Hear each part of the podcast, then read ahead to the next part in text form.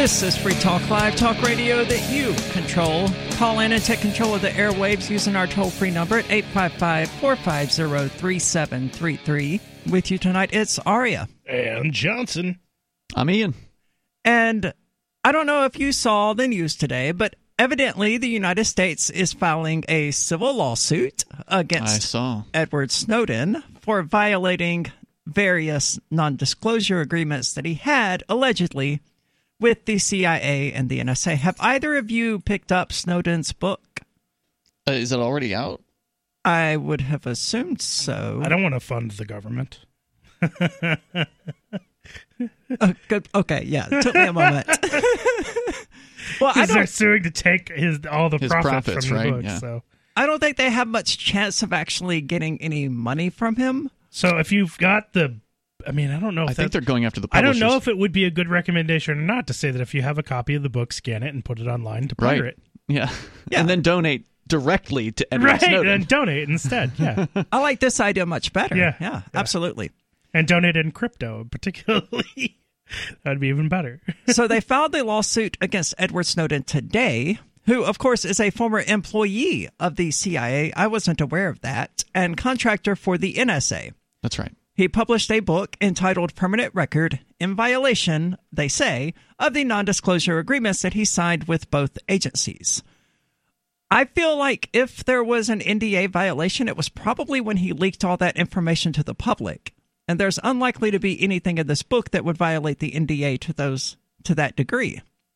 Not having read the book. Well, uh, he was supposedly under a contract, right, with the government, and you, I think you've actually got the Justice Department press release. I do. do you want to do you want to share what they have to say about it? That'll give us some more information. Yeah, so the lawsuit alleges that Snowden published his book without submitting it to the agencies for pre publication review in violation of his express obligations under the agreements that he signed. Additionally, the lawsuit alleges that Snowden has given public So speeches. just to clarify, they're not saying that they know what's in the book or that they're objecting to anything specific in the book. They're just objecting to the fact that he went to press without asking their permission first, as he supposedly signed an agreement saying he would do so. It does seem to be the case that they don't know what is actually in the book. I will have to look it up because I don't know if the book is actually available yet. But the lawsuit does not seek to stop or restrict the publication or distribution of permanent record. Because it can't. Right. But they can try to get money out of it. Under well established Supreme Court precedent, Snepp versus United States, the government seeks to recover all proceeds earned by Snowden because of his failure to submit his publication for pre publication review in violation of the alleged contractual and fiduciary obligations. Now, if he had submitted this book, do either of you think there's realistically any chance that the NSA would have been like, yeah, go ahead and publish it? That's, that's fine. Well, I don't know. I mean, I don't know what the uh, the pre-publication review process entails. I'm not sure if they can say, you know, no, you can't publish this, or if. I, I don't know what they're looking for. I, I don't know if they there's certain information that they would be obligated to redact uh, from the book. I, I'm in the dark on this. I, I don't know. Yeah, and the Justice Department unfortunately doesn't give a whole lot of information about why they're doing this beyond, oh, well, he violated the contract he signed. The lawsuit also names as nominal defendants the corporate entities involved in publishing the book. Right. Because they can't get Snowden because he lives in Moscow. Yeah. but they can go after you know whoever it is that is based in the United States. Looks like Henry Holt and Company, according to the internet, uh, is the publisher in this case. They're trying to ensure, evidently, by suing the publisher, that no funds are transferred to Snowden. Which brings us back to Johnson's suggestion. Just pirate the book, probably from the Pirate Bay or some other piracy website, and send Snowden some crypto. Yep. I imagine he would prefer that. Yeah. And I wonder I wonder could he get the like if he wanted to still distribute physical copies somehow, could he um somehow get it printed internationally and then I would bet he could. so I mean why not also So just to do be that? outside of their jurisdiction in right, that case. Exactly. Like, okay, fine. Well, no more printing from here. We'll print it here. I mean, he must have seen this coming. Yeah, it's surprising to me that he even went with an American publisher. Well, I don't know if they are an American publisher. ah, that's true. I don't know. I've never heard of Henry, whatever it was. I'll pull it back up here. Henry Holt and Company. Buy a digital copy and we'll send you a physical copy for free. It does appear to be right, like U.S. So based in New York. That's where Henry Holt and Company is. Well, according to the assist, Assistant Attorney General, General, yeah, excuse me, Jody Hunt of the Department of Justice's Civil Division, Edward Snowden has violated an obligation he undertook to the United States when he signed agreements as part of his employment by the CIA and as an NSA contractor. Yeah, but you guys are murderers. Yeah. So who cares? The United States' ability to protect sensitive national security information depends on employees and contractors' compliance with their non disclosure agreements, including their pre publication review obligations. I just like to say thank Goddess for Edward Snowden uh, doing what he did because what he did in 2013, revealing the information about the NSA's massive spying apparatus that a lot of people knew existed, but not a whole lot of people really had any proof of it. It became the proof that so many were were you know looking for that that they needed to make a solid argument to folks that yeah guess what the government is spying on you and it's super easy for them to do so. Um, it was a huge revelation for a lot of people. Maybe not so many, you know, in our audience or Right. on this show, uh, but for a lot of people, it was a, a major confirmation or uh, justification for their beliefs about the uh, the surveillance state. And he put his own butt on the line in order to do this. Uh, he had to leave his basically his life partner. Finally, they actually apparently have gotten married uh, in that time since then. She's apparently moved to Russia. Well, good for them. Um, but you know, he had to basically walk away from his entire life that he had built for himself, um, and that's an incredible level of courage that is really special. And, yeah, making a decision like that could not have been easy. right. But I mean, he realized the scope of the government programs that, as you you know alluded to, libertarians have been talking about since at least September 11th. How the government is reading our text messages, emails, monitoring all our phone calls, monitoring our social media, but, but we just had no evidence of it beyond that the laws of the land allowed it to exist.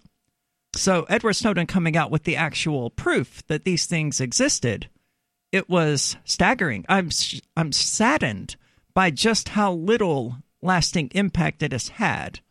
Has it had a little? la- I mean, are you? I feel like it's had a pretty big impact. In the cultural mind, yes, Mm-hmm. but as far as pushing back against the state surveillance programs, I don't think they've been affected. Well, yeah. I mean, how are you going to do that? with a guillotine? Well, come on. Let's get real. Right. How are you going to do that? I don't you know. have you have knowledge. You can use that knowledge to try to protect yourself. Encryption is a good place to start. Uh, yeah. Certainly, things like Signal and Telegram. Uh, Telegram. Not if you create really a as good. secret chat. But I mean, most Yeah. people just assume that their messages are going to be encrypted using Telegram when they're probably not. Yeah, I, I love Telegram as a chat app, but it's a good app because it's convenient, and it's convenient because it's centrally managed. Um, and it happens to be run by a, a Russian anarchist, so it's not exactly run by a pro government organization. They've fought against the Russian government uh, in various regulations, so I, I still like Telegram. It's just not, if you're looking for the most secure uh, messaging app, I wouldn't say that's the one. What about Wire? Are you familiar? I don't know it? enough about it. Okay. I've used it in the past, but I just wasn't Mm-hmm. impressed with that. I was like, Telegram is easier, Signal is easier. I don't see any value in using Wire. The uh, Edward Snowden book is called Permanent Record, by the way, and according to Amazon, it is available for sale. It's actually right now the number one bestseller Wow. in their social activist biographies category. So there's you know different categories, and Yeah. it's number one there. Um, it's available hardcover, it's available Kindle, it's available paperback. Strangely, the paperback is more expensive than the hardcover What? by six dollars. uh, it's available on audio CD, but yeah, I do support what uh, Johnson is suggesting here. I, I bet you I have not yet gone to the Pirate Bay, but I bet you that somebody has probably already scanned this book in, and if Yeah. they haven't yet, well, now you have the idea. or just Well, if it's available on Kindle, they don't even have to yeah, scan I was it gonna in. say they Can might you rip that? cracked the encryption. okay, that's cool. Yeah, so go check that out. Um, I definitely intend to, and you know, just send Snowden the money using Bitcoin Cash or Dash, or And if, it hasn't must. been hacked already, Snowden, you should hack it. By the way, I've got more on Snowden coming up from the Guardian if you want to hear it.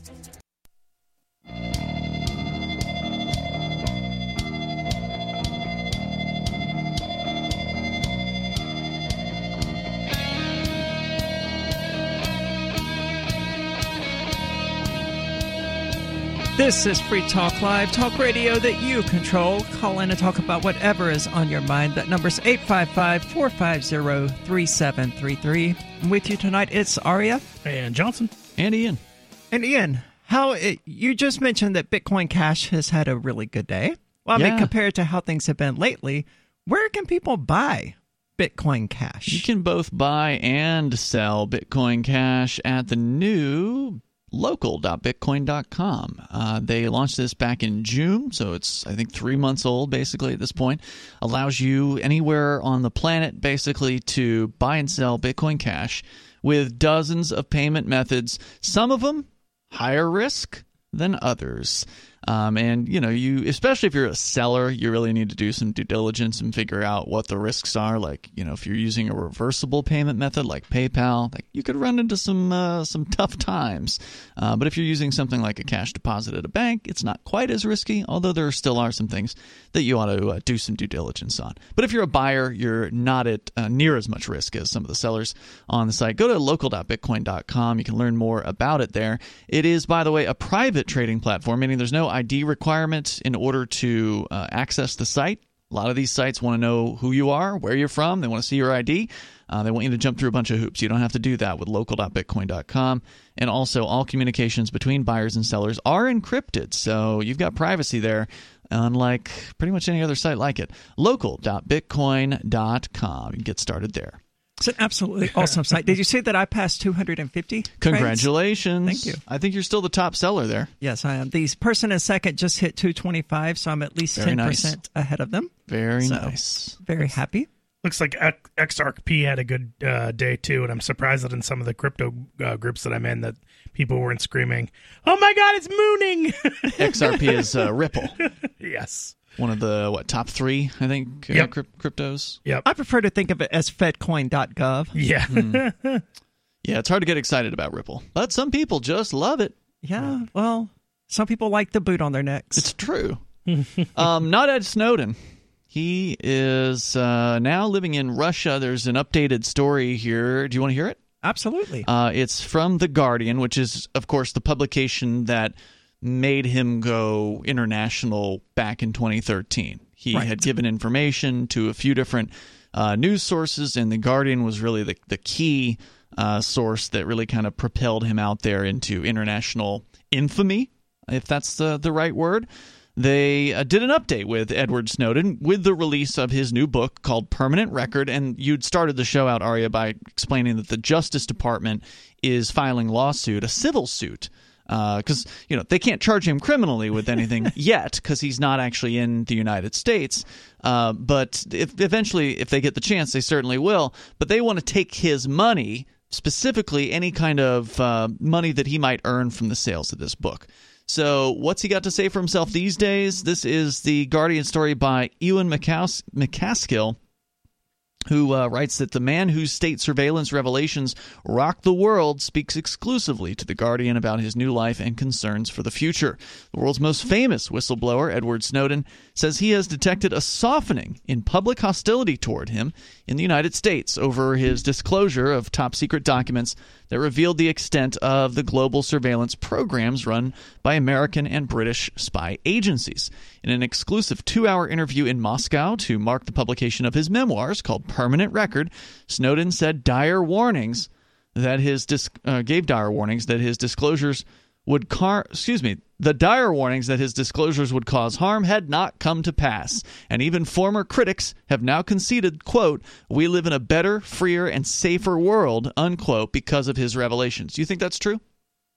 No, I think it could be true, and it should be true. Uh, well, in an agorist sense, uh, yes, because I'm now using you know Signal and Wire, Telegram, and things of that nature to keep myself more secure from government intrusion. in an agorist sense meaning the idea of doing business outside of government restrictions and rules yes, I'm living in freedom anyway, and Edward Snowden's revelations have helped me make that freedom more secure. okay But the government is still out there attempting to peer into the window. Edward Snowden just caused me to put aluminum foil over it so that they couldn't see in. right. Get your, your Faraday bag from yeah. godarkbags.com. Uh, so I agree with you on this. I don't think the world is freer because of this. Um, th- that's a nice thing to, to think about. You know, it's certainly. I don't think we're worse off because of it. I think that I think that overall it was the right thing to do. I think oh, that without the, a doubt. the awareness that he brought to these issues was well worth the the personal sacrifice that that he made. And it's easy for us to say that we're sitting out here not in Moscow. Um, but you know, obviously he believes it too because he doesn't seem to be sad about the the choices that he made, and you know, he'll do some more reflecting here, I suspect, here in a moment in this story. Uh, but you know, has the government actually scaled back any of its spying? I don't buy that for a moment. I don't. No. You can't believe these people. They're like, well, well, thanks to this revelation, we've decided we're just going to roll back. We're not going to be doing any of these uh, monitoring of massive uh, amounts yeah, of okay. phone calls. well, no, no, no. Just trust us. We're not. You believe yeah. us, right? no, not not no. at all. Uh, so anyway, going on here uh, in the book, Snowden describes in detail for the first time his background and what led him to leak the details of the secret programs being run by the U.S. NSA, the National Security Agency, and the UK's Secret Communications Headquarters, the GCHQ. He describes the 18 years since the September 11th attacks as quote a litany of American destruction by way of American self destruction with the promulgation of secret policies, secret laws, secret courts, and secret wars. And unquote. secret prisons. Yep, that's true as well. Yeah. Um, I don't know if he did he reveal secret prisons. I don't think so. I think that came uh, out. That, that was Chelsea way. Manning. Yeah. Uh, Snowden also said, "quote The greatest danger still lies ahead with the refinement of artificial intelligence capabilities such as facial and pattern recognition." Going on. He said further an AI equipped surveillance camera would not be a mere recording device, but could be made into something closer to an automated police officer. And this is one of the concerns that we've heard raised about, for instance, the uh, police body cameras. Hmm. Um, not just like. Really? Yeah, not just mounted cameras on street corners or whatever, but the body cameras. The idea is if there's some sort of live detection going on. There's not right now, probably. It's just not here, record- but there is in China where police are wearing Google glasses or really? some cheap knockoff of it, especially in the Uyghur provinces to really? instantly identify people. That's yeah. exactly what he's talking about here. To where the the more cameras there are that are controlled by the state, uh, they can start hooking them up to these databases provided by companies like Facebook and likely Google. Uh, well, not to well, mention the DMV. We covered that recently on Free Talk Live as well, where DMV photos were being used by the FBI really? and other law enforcement agencies. Into facial uh, recognition? Yes. Yeah. So, did you, I mean, have you heard about Bernie?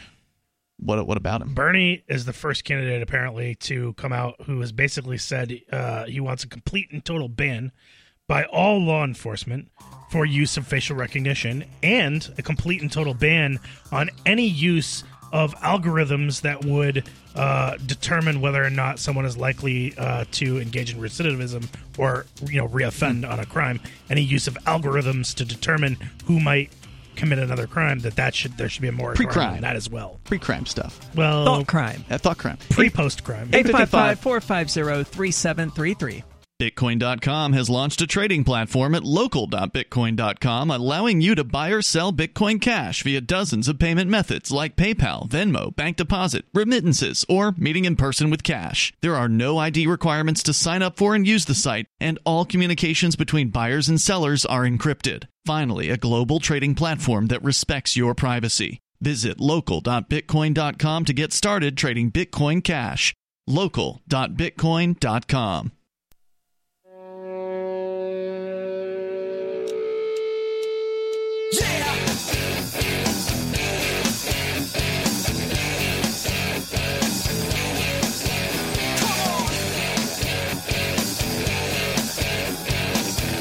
This is Free Talk Live, talk radio that you control. Call in and talk about whatever is on your mind. Again, that number is 855 450 3733, or you can use the Discord call in lines for clearer quality that you can find at discord.lrn.fm.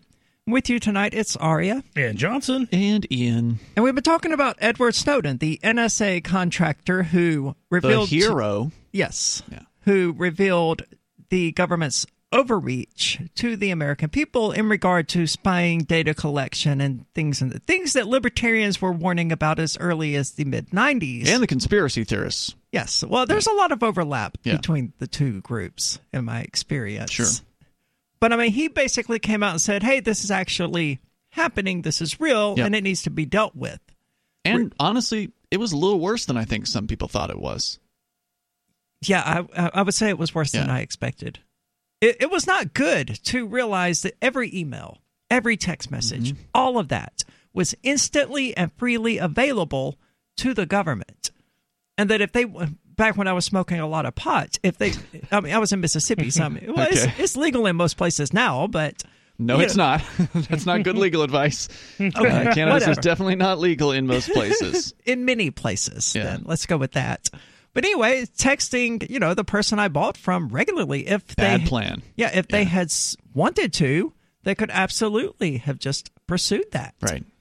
So it was jarring and not pleasant to realize just how much information I had handed over to people who don't have my best interests at heart. Yeah. Now, I mean, we had some great tools before Edward Snowden's revelation. I think Signal was already out at that time. I think we were using it, uh, for instance, here in New Hampshire within the activist community. So there were already some some great tools that were available. Of course, PGP had been around for dec- a couple decades at least. I think at that point, um, the tools are there for those that want privacy. You just have to seek them out. You have to learn a little bit. There's a bit of a learning curve when it comes to something like PGP. Um, but you know, privacy takes time. It takes effort. It takes a little bit of money in some cases. You, you know, you're given all these things in life. You know, on the internet, for instance, Facebook and these other services or whatever that people avail themselves of, and they're free. And you know, the price you pay is you don't have privacy for those things. That's what makes me so sad about Google Chrome because it, it started out so beautifully and then it just bloated into a piece of spyware. And it was it? probably always a piece of spyware from the beginning, but mm-hmm. now it's just absurd in the amount of data it tracks and shares with, naturally, Facebook. What browser do you recommend?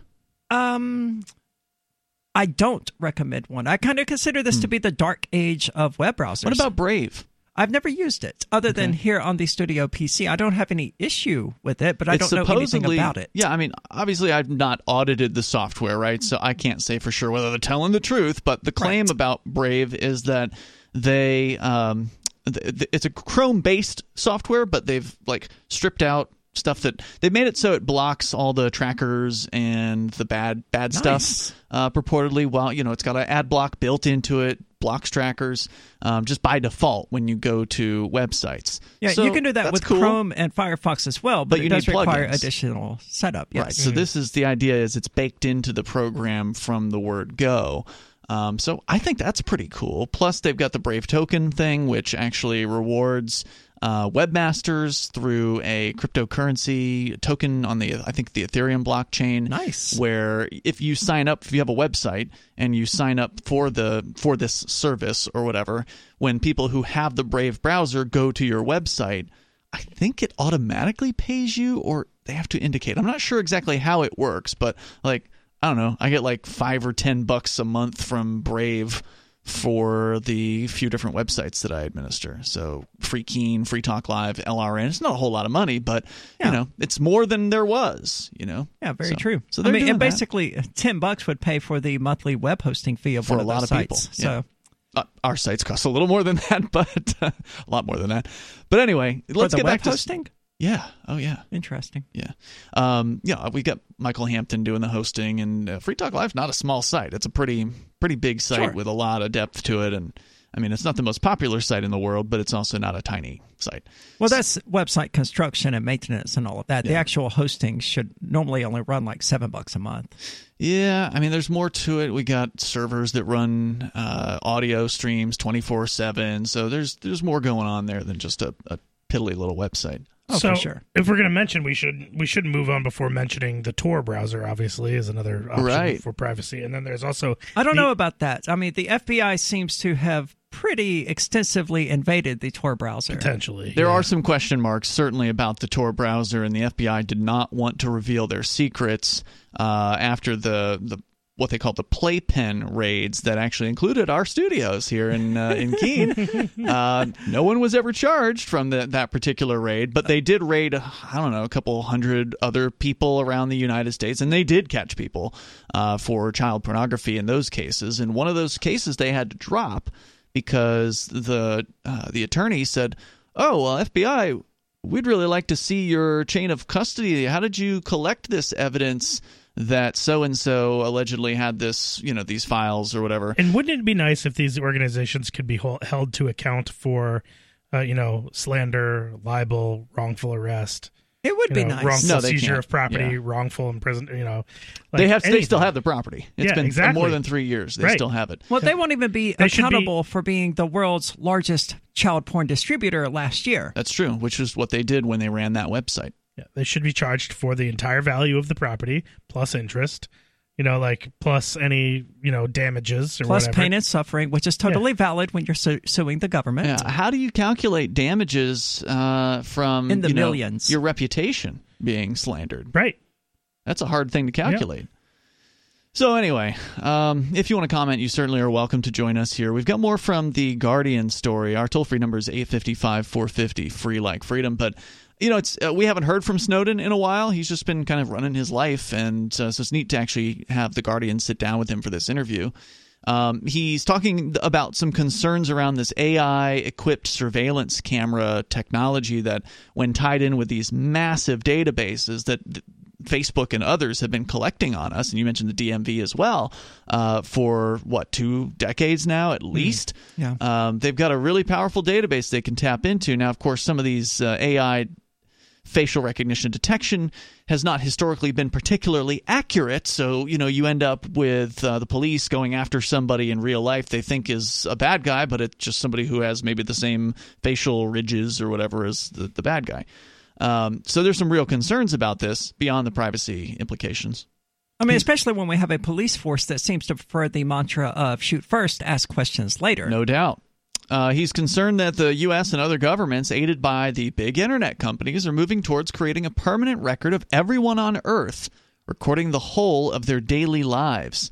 While Snowden feels justified in what he did six years ago, he told The Guardian he was reconciled to being in Russia for years to come and was planning for his future on that basis. He has secretly married, obviously not a secret now, uh, Lindsay Mills, who was his partner two years ago in a Russian courthouse.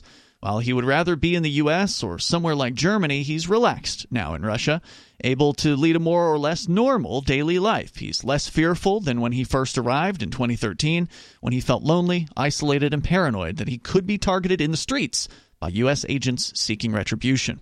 He said, quote, I was very much a person the most powerful government in the world wanted to go away. They didn't care whether I went away to prison. They didn't care whether I went away into the ground. They just wanted me gone, he said. He has since dispensed with the scarves, the hats, and coats that he once used as disguises, and now moves freely around Moscow, riding the metro, visiting art galleries or the ballet, and joining friends in cafes and restaurants. I'm very thrilled to hear that because the last I really followed what was happening with Edward Snowden, he was essentially confined to like a train station or an airport or something like that.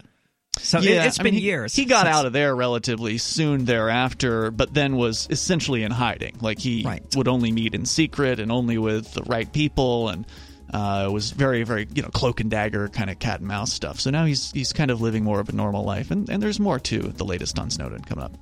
Well, if there was anyone who was capable of knowing what the CIA and NSA might do to someone, it would be Edward Snowden. What do you think? Is he overreacting? 855 450 3733.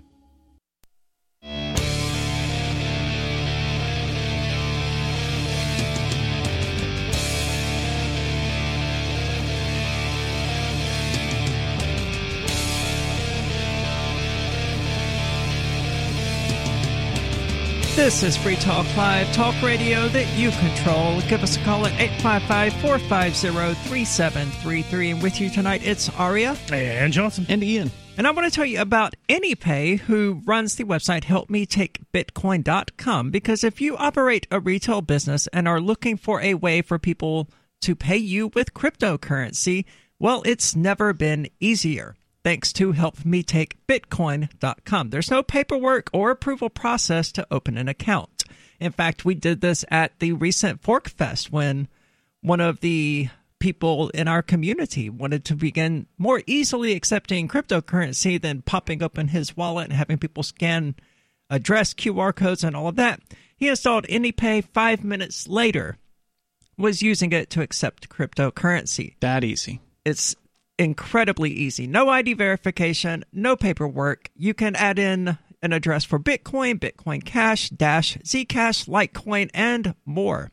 It's a simple app that allows anyone to come into your establishment, hit that QR code scanner, and send you cryptocurrency. It's absolutely amazing. It's got apps available for both iOS and Android or any web browser, so go check it out at helpmetakebitcoin.com and then add yourself to the one of the many cryptocurrency maps that track this sort of thing if you happen to decide you want to accept cryptocurrency.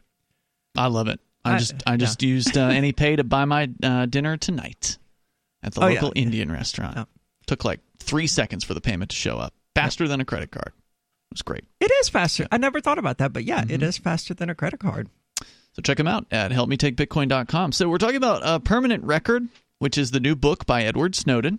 I think the only book by Edward Snowden. There have been books about Edward Snowden, but this is his memoirs. Mm. Um, there, the book is now available, according to the Guardian, which got an exclusive interview with Edward uh, recently, as they should, because they were the ones who helped break uh, the news about his revelations back in 2013. Hard to believe it's already been more than half a decade since that.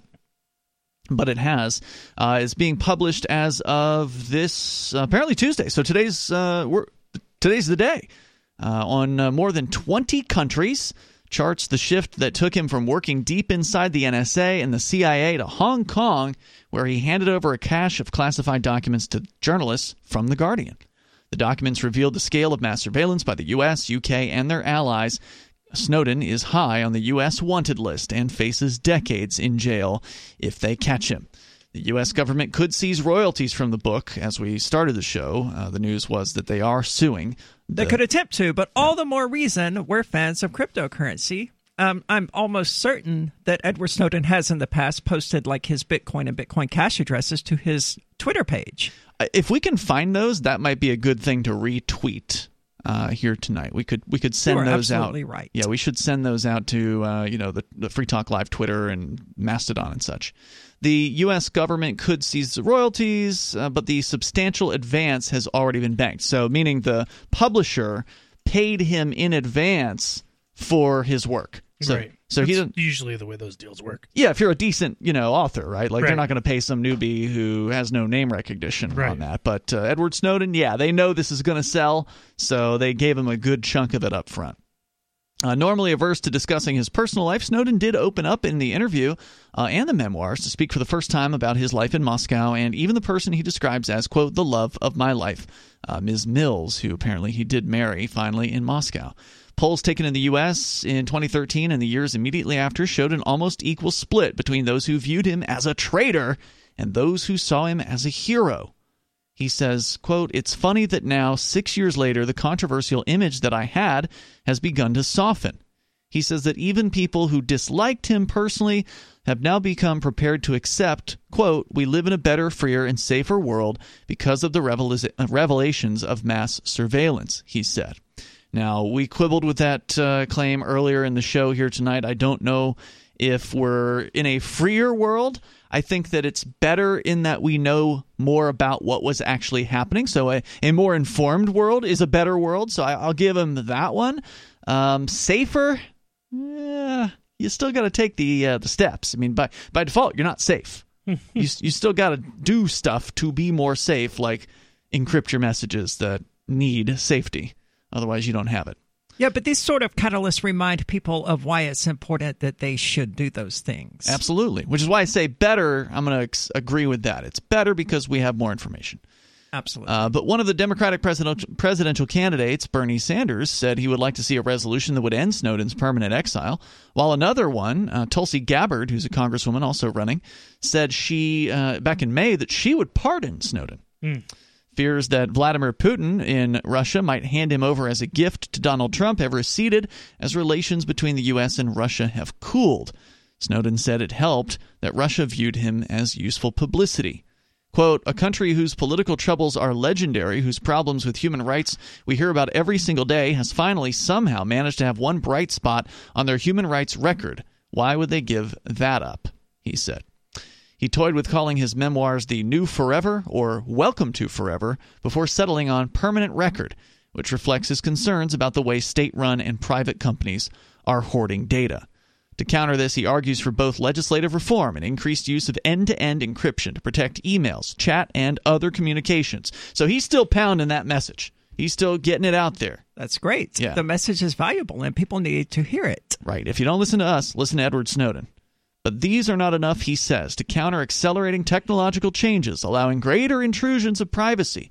And he calls for a worldwide protest movement similar to those on climate change. Quote, you have to be ready to stand for something if you want it to change. That's what I hope this book will help people come to decide for themselves. And I'm not really sure I believe that a protest movement is going to be effective at changing these things. I mean, I'm not against it. If you feel like you want to get out in the streets and wave some signs and wear some V masks and shout and holler, I mean, I've done it.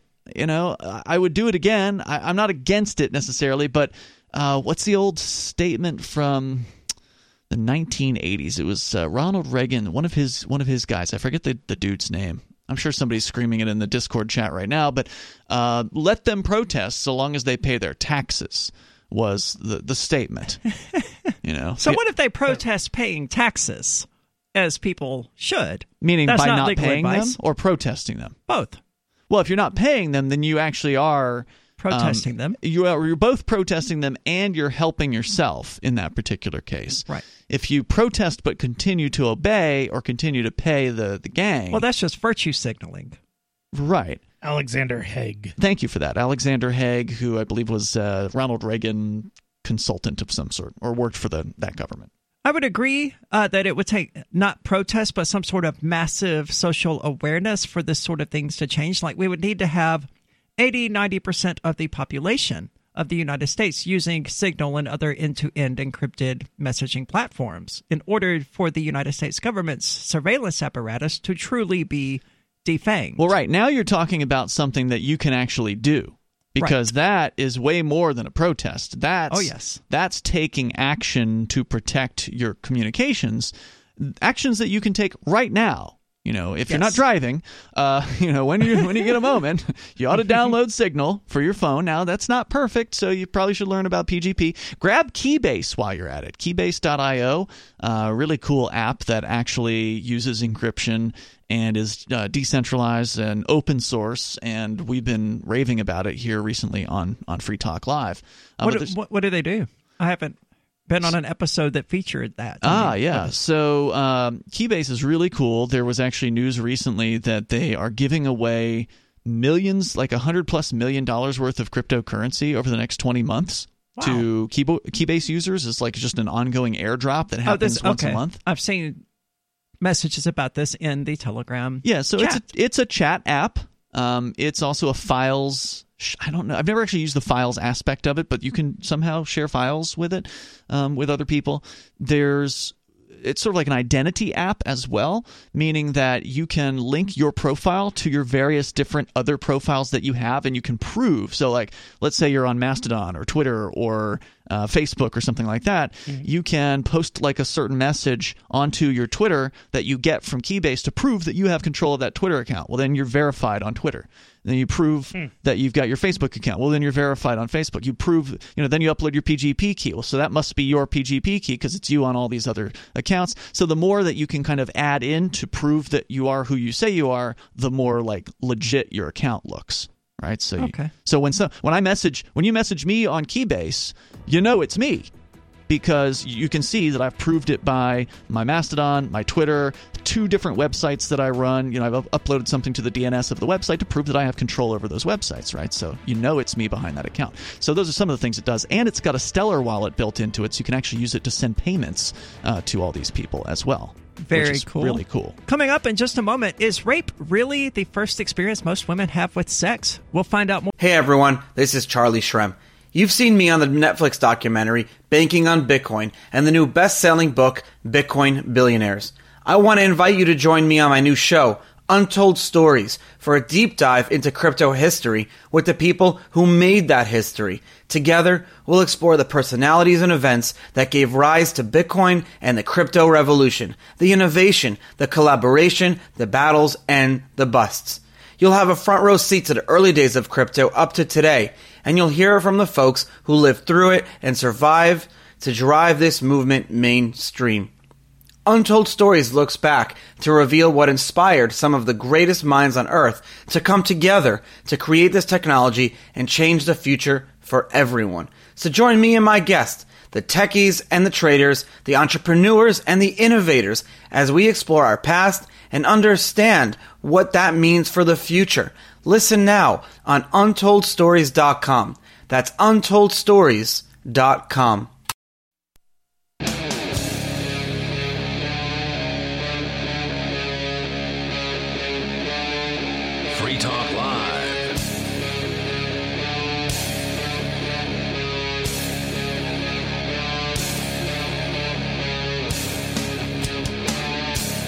This is Free Talk Live, talk radio that you control. Call in and talk about whatever is on your mind using the toll free number at 855 450 3733. With you tonight, it's Aria. And Johnson. And Ian. And Johnson, you brought in the story that uh, admittedly I have not read yet, but uh, the headline alone got my attention. Right. So you want to take that? yeah, sure. And I but the other thing that I think is kind of interesting from this story is that uh, it's from the UK. So it's from the Independent. so I kind of find it interesting that they're writing about But you it's about women in the United States. Yeah, exactly. Okay. So, About rape. yes. Okay. So it says here that rape is the first experience of sex for millions of women in the U.S. A new study has indicated, which surveyed women aged 18 to 44. The report, published in the JAMA Internal Medicine, uh, I guess the Journal Journal of American Medicine Association or something so, like yeah. that. I think that's Medical Association. yeah.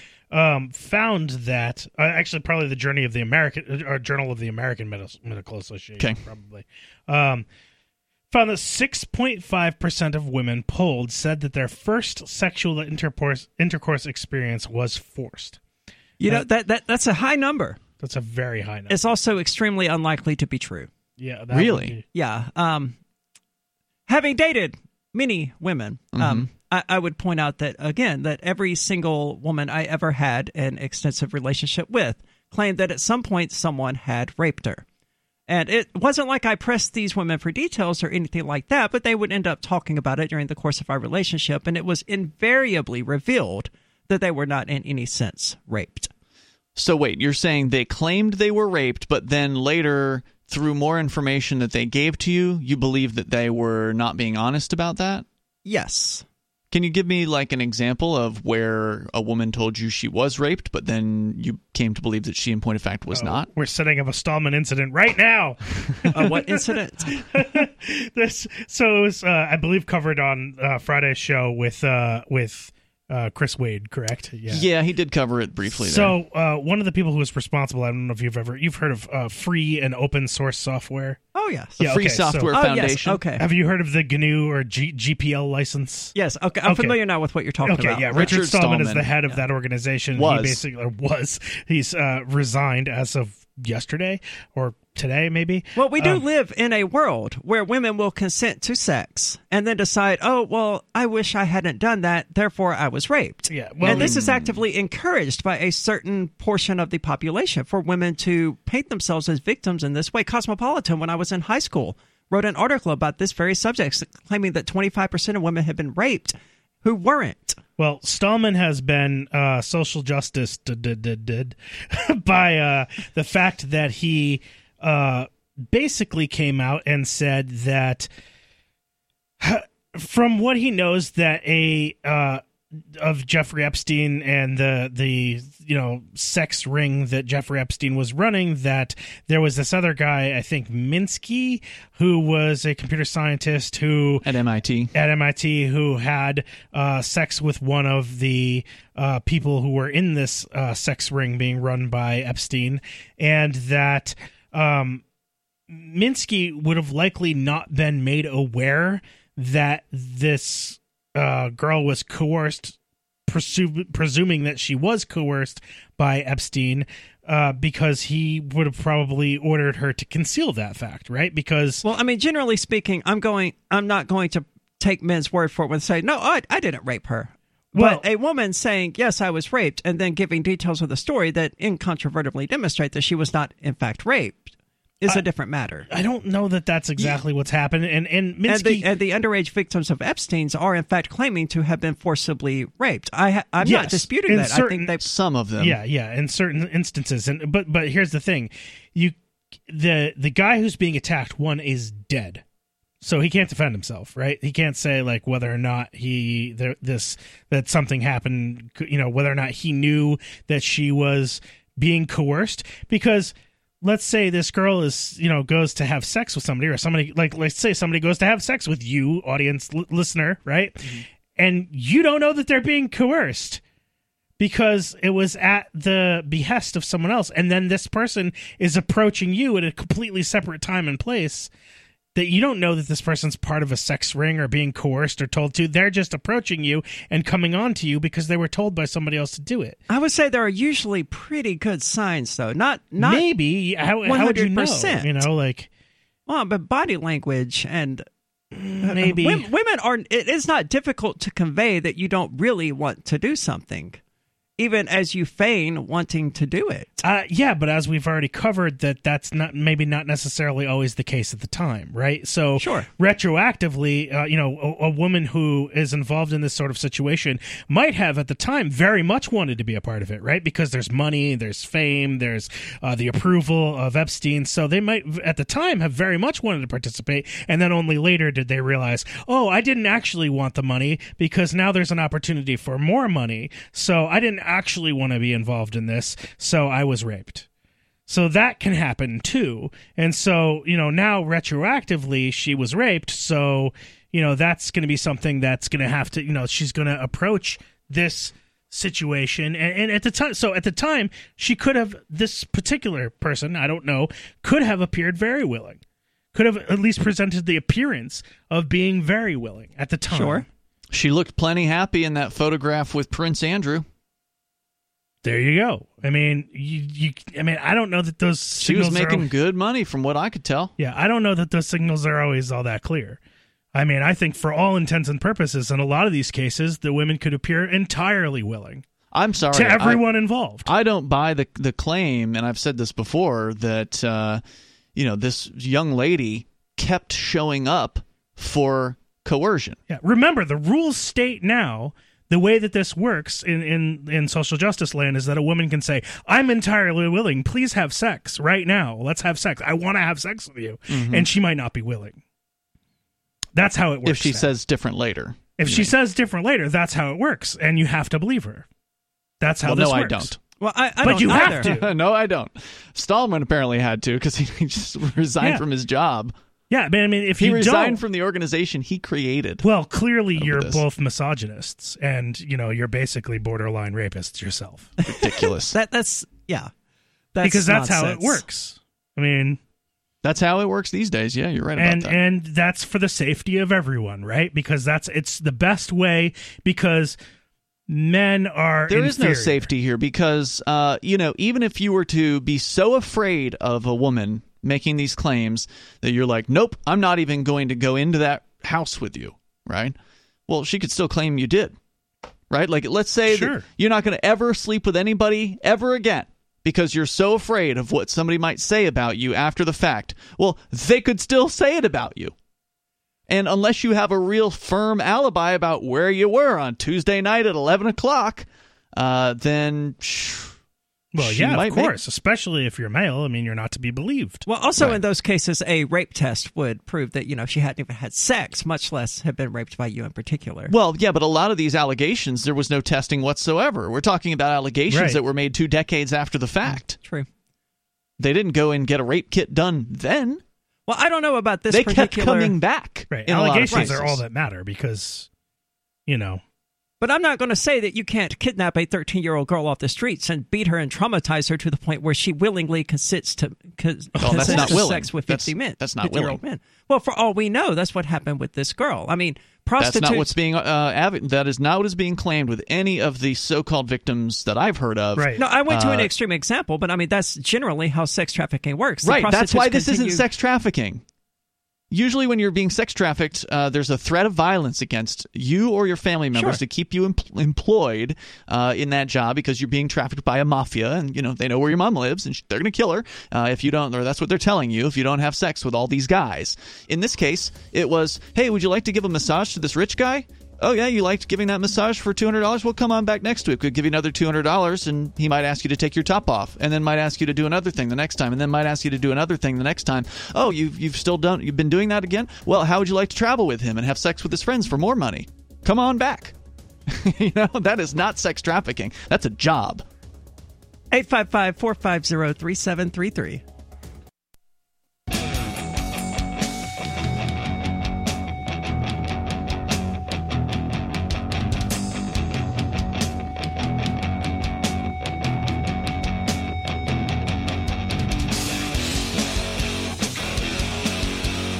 This is Free Talk Live, talk radio that you control. Call in and talk about whatever is on your mind using the toll free number of 855 450 free, as in Free Talk Live. With you tonight, it's Aria. And Johnson. And Ian. And tell us where we can find cool Liberty stuff.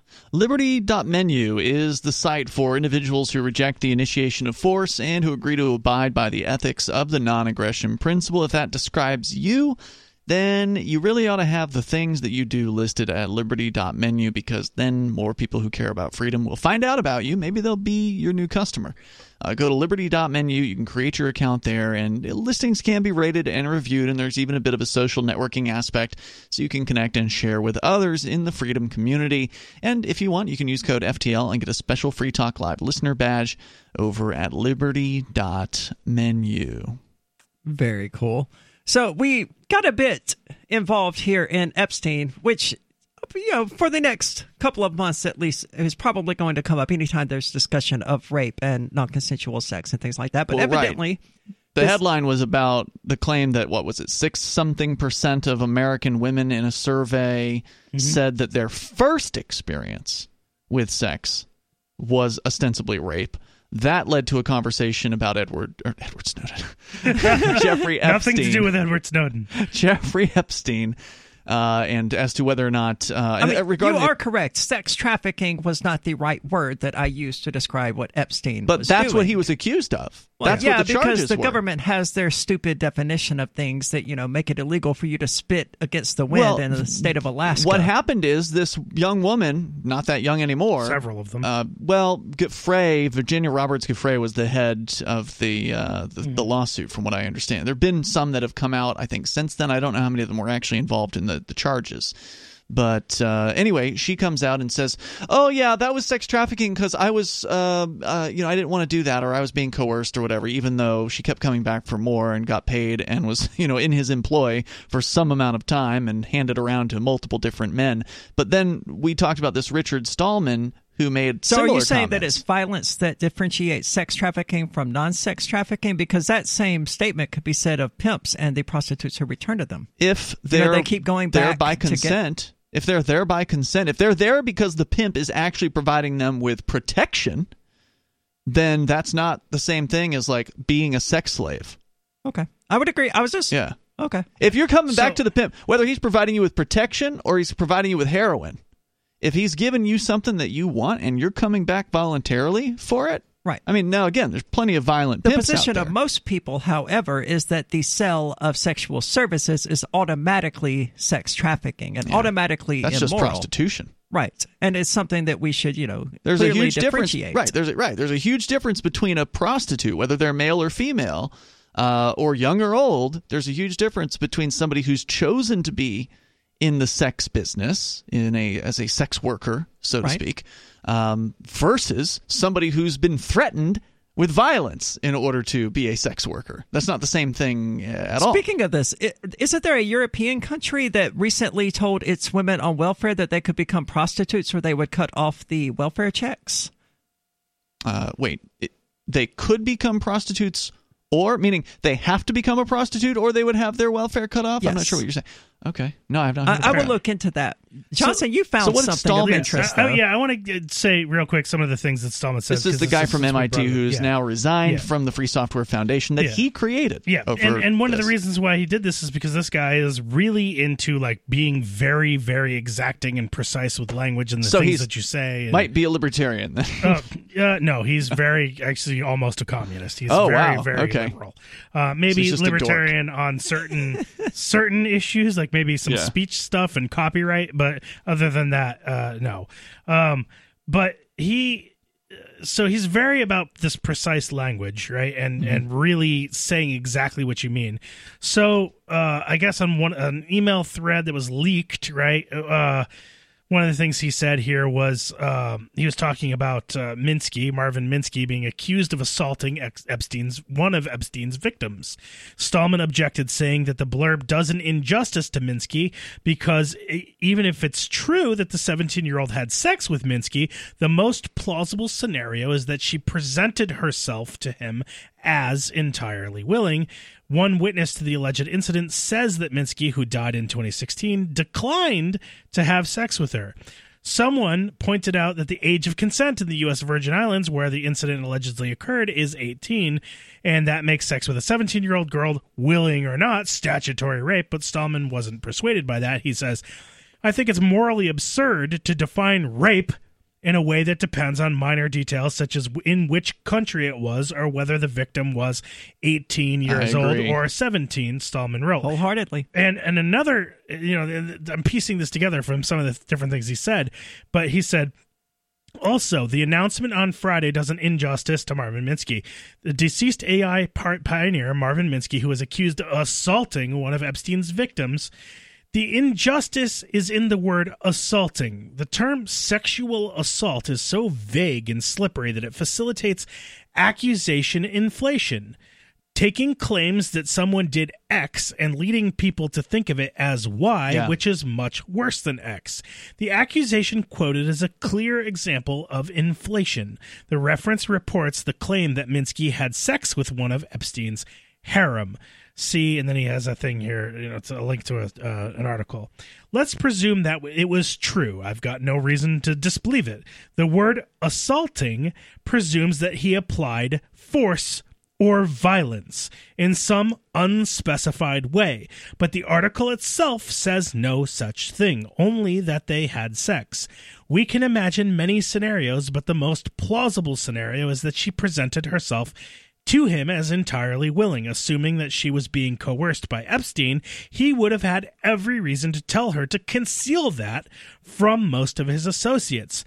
I've concluded from various examples of accusation inflation that it was obviously wrong to use the term sexual assault in accusation. Whatever conduct you want to criticize, you should describe it with a specific term that avoids moral vagueness about the nature of the criticism. And of course, that immediately ended up with Stallman now having to resign and being completely attacked and Well, he didn't have to resign, well as I understand it. uh, no, the board was having conversations, and they, yeah, Yeah, they it's one of those situations where the board of directors comes to you and says, "Look, Richard, we're uh, or Dick, uh, we're going to have to ask you to resign because, well, we just are tired of answering all no, these I'm- emails." no, the, the the the mentality of these people is at least Richard Stallman is not accused of raping anyone, but is that our highest standard? The standard that this prestigious institution holds itself to? Is that what MIT wants to defend? Is that what MIT wants to stand for? Then yes, burn it to the ground. This is the type of things that well, now wait a minute. Is the is the Free Software Foundation part of MIT? yes, it's Oh, I didn't know that. I thought it was its own it's, separate organization. it's the. MIT something lab and you know like uh, Huh. artificial intelligence lab and there's a bunch of people it's very closely affiliated with with MIT. Hmm. Well, it's certainly hard to argue with anything he actually said there. And what we're Nope, what we're he's talking right. about here is women who regretted a You'd think it sexual was hard encounter. to argue with, but you haven't been on Twitter recently or something. oh no, I have. I just have no use for their shenanigans. I mean, right? We're talking about people who have inflated sexual assault and the word rape to mean, oh well, I consented to this, but I wish I hadn't. Therefore, I was raped. 855 450 3733 855 450 free as You love Bitcoin. It's the future, right? Well, no, not if everyone stops using it. I mean, think about it. How many places in your town take Bitcoin? One? None? Let's be real. If this Bitcoin thing is ever going to happen, it's going to need your help. The good news is the guys at AnyPay have your back. We built a website called helpmetakebitcoin.com, and it's a place you can send any business, and they'll be set up to take Bitcoin in five minutes. Helpmetakebitcoin.com.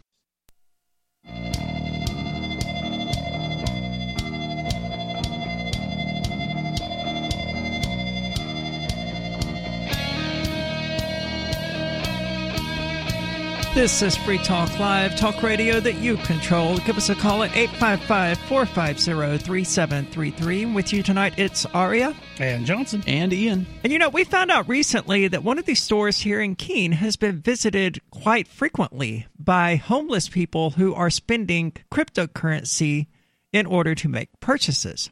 And it's the Edge wallet that seems to facilitate this by a, it has an account structure that is completely unique from things like Coinomi and uh, you know the bitcoin.com wallet and things Mm-hmm. like that where a homeless person can go in ask to use the employee's phone and the employees are surprisingly cooperative about this. In this. case, it's actually the owner, from what I understand. Well, it was one of the employees as well that I spoke with about it. Oh, and she on. showed me the list of Edge usernames in her phone. It was so they go in there, you can sign in with the username and And password. yeah, and your PIN and your password and all of that. But you can access your cryptocurrency on any mobile device. It's a beautiful thing, not made possible by any other Yeah, I didn't see this cryptocurrency coming. wallet. I And- didn't. and it's so cool. And and I totally want to go in and talk to the owner about it and like you know write up a news story about this because I think it's really a unique story. It's well worth a news Yeah. story. Um, it they support Bitcoin Core, Bitcoin Cash, Ethereum, tokens, Monero, Ripple, Stellar, and many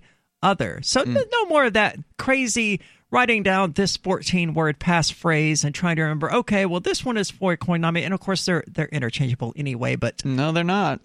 Not all of them. okay, sure. Sometimes yes, sometimes no with these twelve word phrases. Yeah. So you don't have to write down any of that nonsense and then trust Right. that you can find it three years later because I had this experience with someone recently where they just could not find their passphrase and they Mm-hmm. So no longer frustrating. Yeah. The Edge wallet removes all of those problems. You can find it at edge.app. Their tagline is secure your freedom, so they can they can relatively be trusted as far as any wallet can be trusted with Mm-hmm. your money. Go get it at the iOS store or on the Google Play Store. It's what I use. I as use it my more than personal any wallet. other. Yep. Yeah. I still have Coinomi and others, but Edge is my go-to wallet for sure. So I want to extend our conversation that we were having uh, a moment ago about you know the the whole sort of redefinition of the word rape and the words you know sexual assault and all that. Before you do, though, I did look up the Free Software Foundation, to which I have donated in the past, by the way. Um, I will not be donating to them now, but uh, they are, at least according to the Wikipedia article, it doesn't seem that they're tied directly to the Massachusetts Institutes of Technology. there are a lot of people who just I mean it was there's founded one board by a lot of member. Okay. Yeah, it may have been founded there, but Yeah. at this time, there's according to this, there's only currently one out of six board members is a professor of computer science at MIT, okay. and he has served there since inception. So he's an original Right. uh, board member. But everybody else, uh, one of them's a senior software engineer at SFA Incorporated since 1997. Another one, the founder of Civic Actions, a government digital services firm, whatever that is.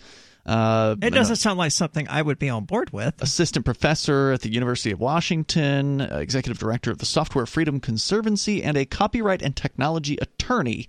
Uh, these are the people who sit on the board of directors there. These are the people who asked Stallman likely to resign. Right. He likely did not do it on his own volition. They were probably telling him, "Look, Richard, you you're either going to need to resign, or we're going to have to get rid of you." That's usually And the, the imp- reason they said this was because he disagrees with how the word sexual assault is being thrown around Right. as a catch-all term that includes statutory rape. includes consensual touching. Yeah. Yes. Yeah.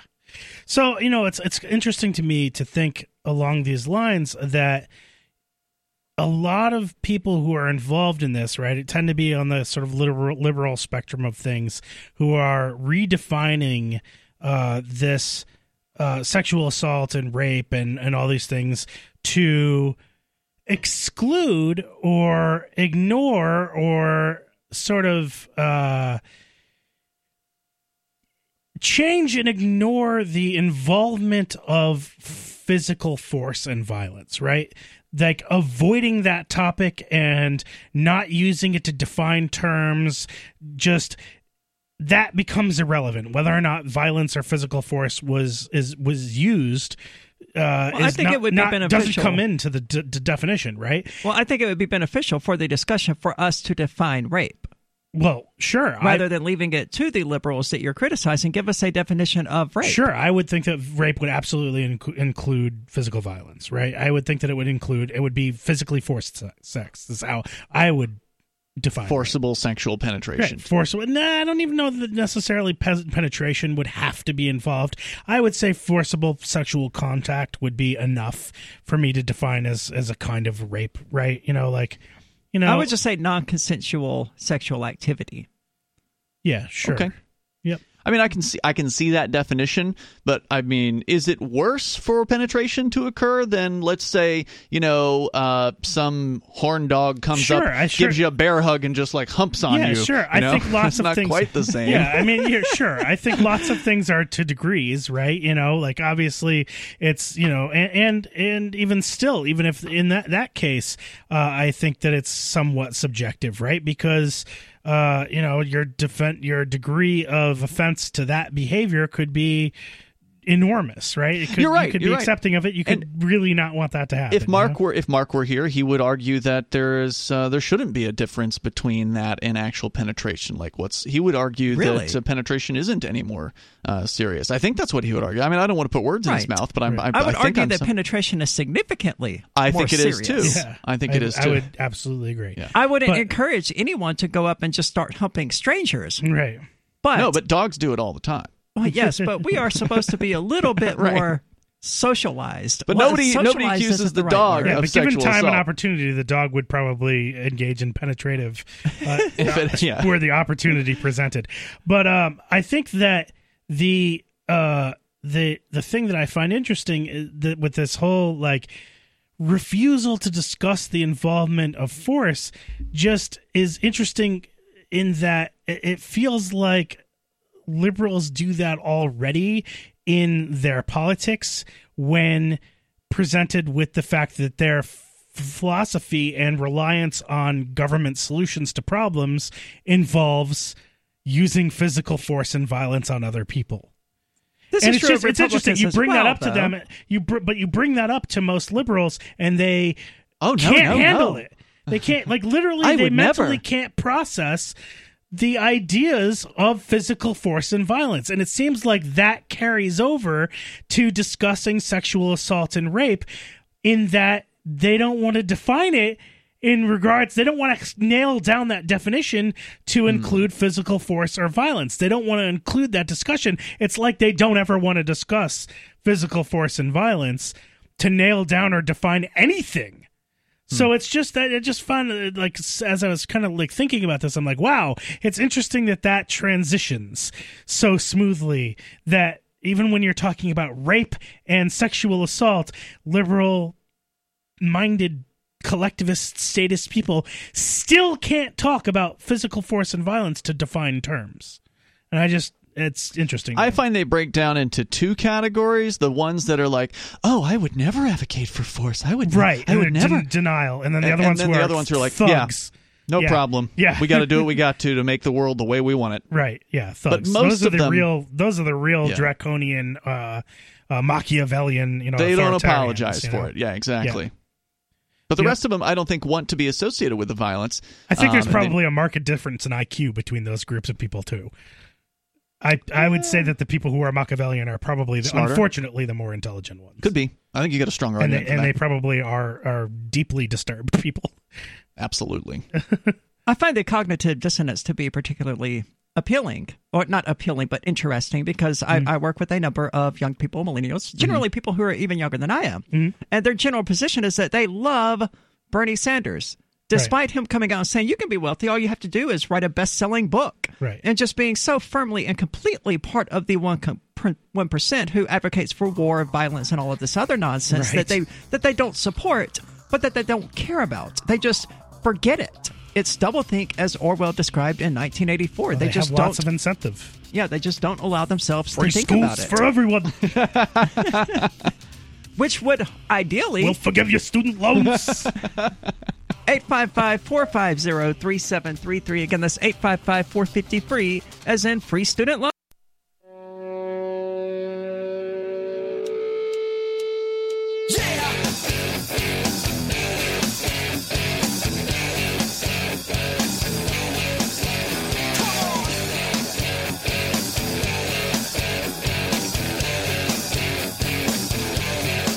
This is Free Talk Live, talk radio that you control. Call in to talk about whatever is on your mind. That number is 855 450 3733. With you tonight, it's Aria and Johnson. And Ian. and Ian. Uh, th- I want Tell you us- to know yeah. about balance of nature. Good nutrition is key to looking and feeling great, but eating right all the time can be a challenge, especially these days where travel and work schedules can get in the way, or maybe you just don't have the desire or time to shop and cook the right foods. Balance of Nature can help with just three of the Balance of Nature fruit capsules and three of their veggie capsules. You can get 10 servings of fruits and vegetables, and that is a lot of nutrition for a limited time. You can get free shipping plus a set of uh, fruits and veggies. Additionally, go to balanceofnature.com and use discount code FTL to get the deal. That's balanceofnature.com, code FTL, like Free Talk Live. very cool. I have to try these out because I, ch- I tend to just eat out when I'm hungry. I, I don't eat Yeah, a lot of home cooked meals and stuff like that. So something like this, I mean, it's designed for people like me. That's right. So going back to uh, the story here, Johnson, you've got a piece that we kind of got off the. I mean, we we've gone off in different directions based on it, Right, but yeah. uh, it was originally about women in the United States claiming. Uh, about six or so percent of them claiming their first sexual experience was rape. Yep. It gets worse further in the article. Evidently, the Department of Justice estimates that one in five women in the United States have been raped. Right. So that would be 20%. Hmm. That's right. So, you know, uh, of those, I guess around uh, a quarter of those, I guess, would be uh would have had that be their first experience with sex. So, it says here around 7% of those women be, reported being aged 10 or younger when the attack occurred of that 7%. Um and the nationwide survey of 13,310 women did not explicitly use the word rape, but Dr. Laura Hawks, the lead author who is a Harvard Medical School researcher, argued that any sexual encounter with penetration that occurs against somebody's will is rape. If I think I, I would could accept agree I could with accept that. that term, yeah. If we allow for sexual molestation Mm-hmm. to be its own category as well, which wouldn't involve penetration but would still be immoral. Yeah. Well, this person says any any sexual encounter with penetration that Right. occurs against somebody's will is rape. I accept that definition wholeheartedly. Um, What about without penetration? the, well, then What if they hold you down and masturbate over you? Yeah, see, I consider that still to be a at least a sexual assault. That would still be a sexual assault, right? I, there's violence involved, there's force involved, there's coercion, and it's sexual in nature. I think that that's at, at the very least qualifies as sexual assault in that case. And I think the word assault because they're being held down. yeah, and I think that the word assault is Sure. fully you know justifiable in that particular case. Um, By the way, um, pleasuring oneself might be more safe for radio. I mean, it's not Okay. technically against the rules to say that. I but thought it was the scientific medical It is. term. it is.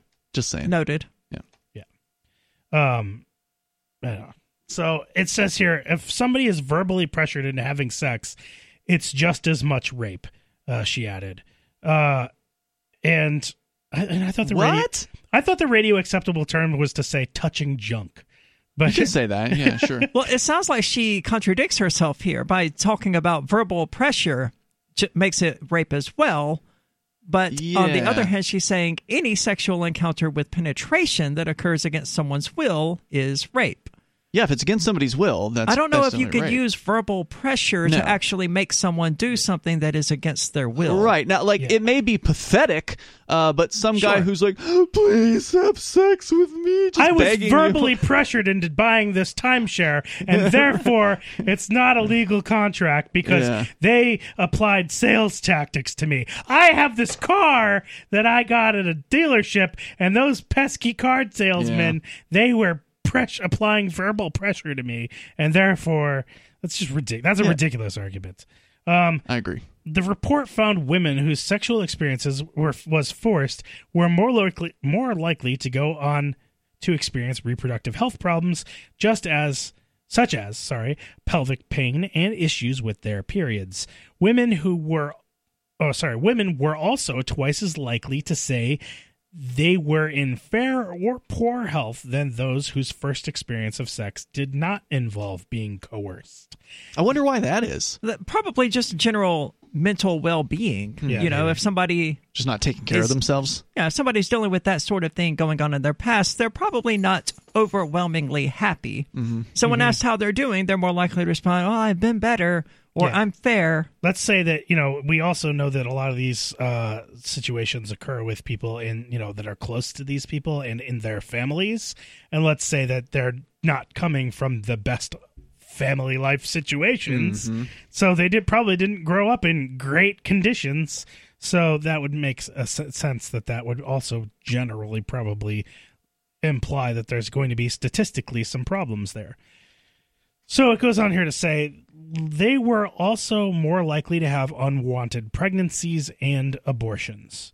Um, Th- Yeah. th- those seem to me like odd trats, odd stats to track in regard to one's rape past. sure. I mean, and- I mean, yeah. I mean, I, I would think that just a reminder needs out, to be put out, right? That uh, correlation is not causation. Yeah, right? you know. Well, as you were pointing out, I think it's that uh, most of these women who are from uh, homes where they could have been abused when they were nine or ten years old are going to be low income homes, Mm-hmm. Yeah. which have higher rates of unpreg- unwanted pregnancies and abortions. This is interesting. The average age of the women coerced into sex was 15 years old, while the average age of the attacker was 27. In almost half of the attacks, the re- women report being physically restrained. The research, that's interesting, in half. Almost attacks- half. Almost half of the attacks, women report being. So they weren't physically restrained at all in the other half. Um, the research is based on an analysis an analysis of responses from women who took excuse me. Um, the research is based on analysis of responses from women who took part in the U.S. government health surveys from 2011 to 2017, and so predates the hashtag MeToo movement against sexual harassment and assault. Nearly one in five women in the U.S. have been raped, according to the Federal Center for Disease Control and Prevention. Dr. I don't believe that statistic at all. Well, And I know that makes me a terrible person, and the Hashtag left believe just all revoked my victims. women's card. Okay, so but- why not? Why don't you believe that one out of five women have, at some point in their life, been raped? Because I have to think better of human beings than that. Okay, so another another important question here is when they say one out of five women say they were raped, does that include statutory rape? Yeah, does it include statutory rape? Does it include rape where there was an absolutely no physical convert- coercion whatsoever? Mm-hmm. and Does it include the- only verbal pressure? Right, the talking into of having sex. Come on, Apparently, that's now rape. You know you're gonna like it. I mean, is that I was raped?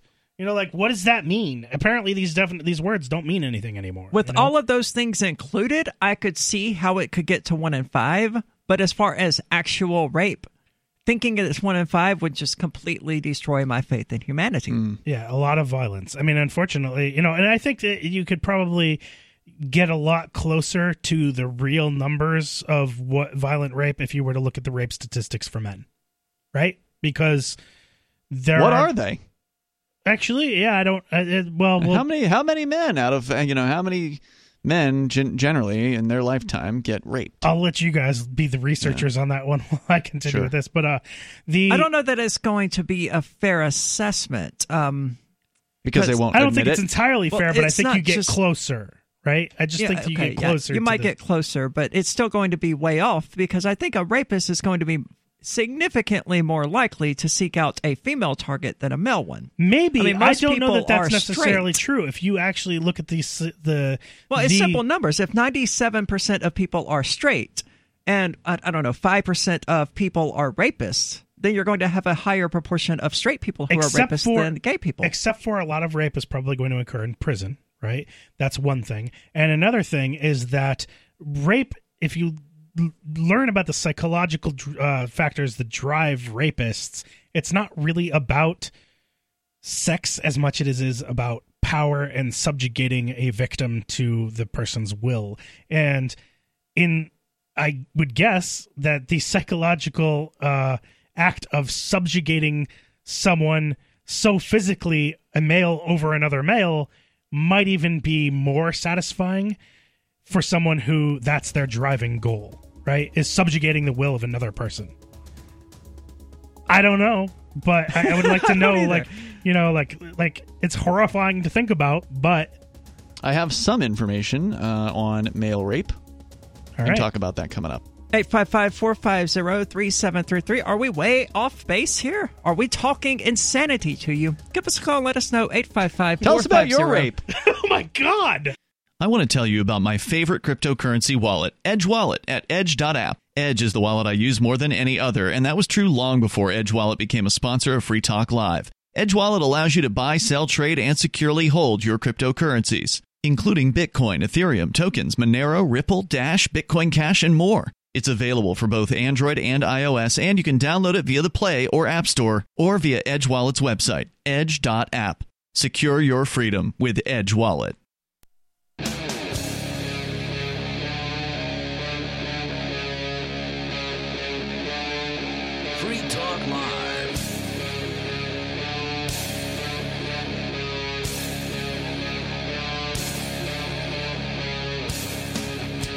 This is Free Talk Live, talk radio that you control. You can call in and talk about whatever is on your mind. That number's 855 450 3733. And with you tonight, it's Aria. And Johnson. And Ian. And we just riled up some people. It was it, we're hoping that we riled up some people with Ian's last invitation for people to call in and tell us about their rape experiences. Well, I mean, I- I didn't intend to be too flippant about that, although it did come off as uh, as that way. Um, I mean, obviously, this is a serious topic, but some of us on the show tonight haven't been taking very seriously the supposed statistics about this. There Right. are uh, statistics saying that five or uh, six percent of uh, women in the United States claim their first sexual experience was rape. Um, also, that uh, up, upwards of one out of five, or therefore 20% or so, women in their lifetime say that they have been the victims of rape. And Aria, you said that you would be shocked if that were true, as in that seems too high yes. uh, to you. And so that's why I kind of left the uh, the last hour with with that statement. But before we go to the calls, I did say I had some statistics That's on true. male Absolutely. victim rape, meaning the the men, uh, the man is the victim, at least according to Wikipedia, which you know they cite their sources here. Um, there's of course male on male rape, and then also female on male rape. So they look at uh, two different categories here. Uh, they say that male on male rape has been heavily stigmatized, according to psychologist Sarah Crome. Fewer than one in ten male male rapes are reported. As a group, male rape victims reported a lack of services and support, and legal systems are often ill equipped to deal with this type of crime.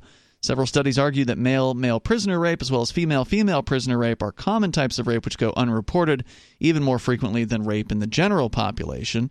The rape of men by men has been documented as a weapon of terror in warfare. In the case of the Syrian civil war, the male detainees experienced sexual abuse such as being forced to sit on broken glass bottles and getting their genitals tied to a heavy bag of water or being forced to watch the rape of another detainee by the So, officials. Wait, so essentially what you've just said is that 10% of men are raped. No. No. They said that fewer than 1 in 10 of the rapes are reported. They do not claim to know how many of the actual rapes happen. So, of whatever the statistic is, they think it could be 10 times higher than what it actually Right. is. And then with female on male rape, they say it's under researched compared to other forms of sexual violence. Statistics on the prevalence of female on male sexual violence vary. One study found 23.4% of women, so that's in line with your one out of five, uh, or close to it, one more like one out of four. But uh, and 10.5% of men reported they were raped, while 6.6% of women and 10.5% of men reported they were victims of attempted rape. A 2010 through 2012 study by the CDC found that 1 in 17 men, or just about 6% of them, reported being made to penetrate at some point in their lives. Okay, so the statistics that I have here says that 1 in 5 women will, you know, in their lifetime will be raped and that 1 in 71 men will be raped in Wow. somewhere in their lifetime. Now, if you are correct about the statistic for men being 10 times higher because of its being unreported underreported, then that would mean that 1 in 5 women and 1 in 7 men. Well, that would presume that that was all male on male rape. No, it just says will be raped at some point in their lives. But the 1 in 10 was only male male rapes. Oh, okay, right. Yeah. They're claiming here that one study claimed it was 10.5% of men reported a rape in their lifetime. I don't know how many men who are raped by women are going to report that either. Well, that's know, another yeah, thing. Is like how underreported. But then again, normal rapes uh, or normal rapes, females being raped by men are also supposedly unreported as well. So who knows what the actual numbers are of of these things? Um, just some more statistics, just because they're kind of interesting. Uh, Forty-six point four percent of lesbians, for 79 74.9% of bisexual women and 43.3% of heterosexual women reported sexual violence other than rape occurring during their lifetime, while 40.2% of gay men, 47.4% of bisexual men, and 20.8% of heterosexual men reported sexual violence other than rape during their lifetimes. So that would be one in five heterosexual men who have experienced. So that would be an equal statistic, at least for sexual violence. So I that's mean, con- maybe it's because I'm not crazy, so I tend to not. uh, I, I know, relative, right? So I tend to not date people who are psychotic and Right. violent. But I, my experience with having sex does not in any way substantiate those numbers. I'm not saying it's not But you're exist. just a case study. exactly. Um, a little bit more here. The surveys. I surveys mean, where are all of these female on male rapists? Where are all of these bisexual rapists? Where are all these male rapists hiding at? You would think by this point, simply by the numbers, I would have run into one of these people on accident. Well, I hope it's not your next one there, Ar- well, it's. I mean, it goes on. It's, okay, so ninety-one percent of victims of rape and sexual assault, according to this, are female. Nine percent are male. Eight eight in eight out of ten cases of rape, the victim knew the person who sexually assaulted them, and 8% of rape cases uh, occur while the victim is at work. eight out of ten is really uh, you know the eight out of ten knowing uh, that's a really interesting statistic because it sort of it suggests Yeah, that you're not that likely to be you know Just grabbed off the raped. streets uh, you know assaulted in some dark alleyway or whatever it's more likely going to be the uncle or the boyfriend or the you know somebody that you Or the aunt. trust or the aunt. Um, a little bit more surveys found that male victims often reported only female perpetrators in instances of only being made to penetrate. Um, among male victims who were raped by being penetrated, 86.5% reported only male perpetrators. Uh, a 2008 study of 98 men interviewed, which is not a large sample, on the U.S. National Crime Victimization Survey found that nearly half of the men who reported some form of sexual victimization were victimized by women. So, I mean, it's just, it's really hard to get a real understanding of what the reality of this situation is because there's such a wide uh, differentiation in what people define as rape and then you know how much of it's actually reported and tracked and all that. It's it's tough. We do have a caller though. Uh, we do, but she she dropped from the the Oh, line. It, it appears to be dropping people randomly. I That recommend that she use one of the normal on-air call-in lines, and I don't think she has. Oh, she has indeed. You are correct. We've got. Don't think there's any difference between the real, reliability of one line versus another. Well, she did get kicked twice from the app only line. Anyway, Okay. Vaginitarian, you're on the you're on Free Talk Live. What's on your mind? Hey guys. The perfect caller for this conversation. I actually had um, a quick complaint I was going to do about David from New Mexico, but when Ian said, "Hey guys, tell me about your rape," I felt like I had to call in. All right. Um, so so I was my first sexual experience was rape. It was uh, my dad's stepfather, and uh, it Jeez. happened to my two. It happened to my two aunts as well. And I was young. I was under ten. And uh, So don't this is like basically your step grandfather, essentially. Yes. Okay. Yes. Yeah. No, it's not. It's not pleasant. It's not a great co- topic of conversation. But because because people don't talk about it, um, it sort of made me want to be more open, so that you know maybe it'll help other people out there. Yeah, thank you for that. And you know, try to keep it as radio friendly as you possibly can. You said you were under the uh, age of 10? Yeah, I was five when it first happened. Oh my. Yeah, I was pretty young. But he he did it to my dad and my two aunts. So all within one family. That's four of us right there. So as far as the t- statistics go, I think Hold on, one thing- before you before we even go any further than this. Um, I mean, how your father and I mean, maybe you can speak to this, but how could if this happened to your dad, how could he have let you be around this guy? Yeah, yeah, that's that's part of the family. It, you know, everybody's got their family problems, and I honestly, my life outside of that incident is very well, so I don't want to complain too much. But I, I blame like him, you know, it happening to him when he was a kid, and it just messed him up. And I was lucky that it didn't mess me up as much as it did him. So, Wow. yeah, It's tragic So, to hear. it I mean, if like somebody also- had put a bullet in him the first time that he attempted to rape them, there'd be significantly fewer victims in the world. It sounds There- also like there would be. it's a small amount. It, this might lend credence to a sort of a smaller amount of people that generate a larger number of victims. Uh, can we keep Vag- Vaginitarian? Can you stay with us to talk a little bit Yeah. more if you feel comfortable with it um, Yeah, about this? I want to know what happened to this guy. It, it would definitely be good to know that you know this person ultimately got what was coming to them. Either he attempted to rape the wrong person or what have you. But uh, yeah, Johnson, that's an excellent point. Uh, these numbers could be skewed because you know one rapist rapes ten women.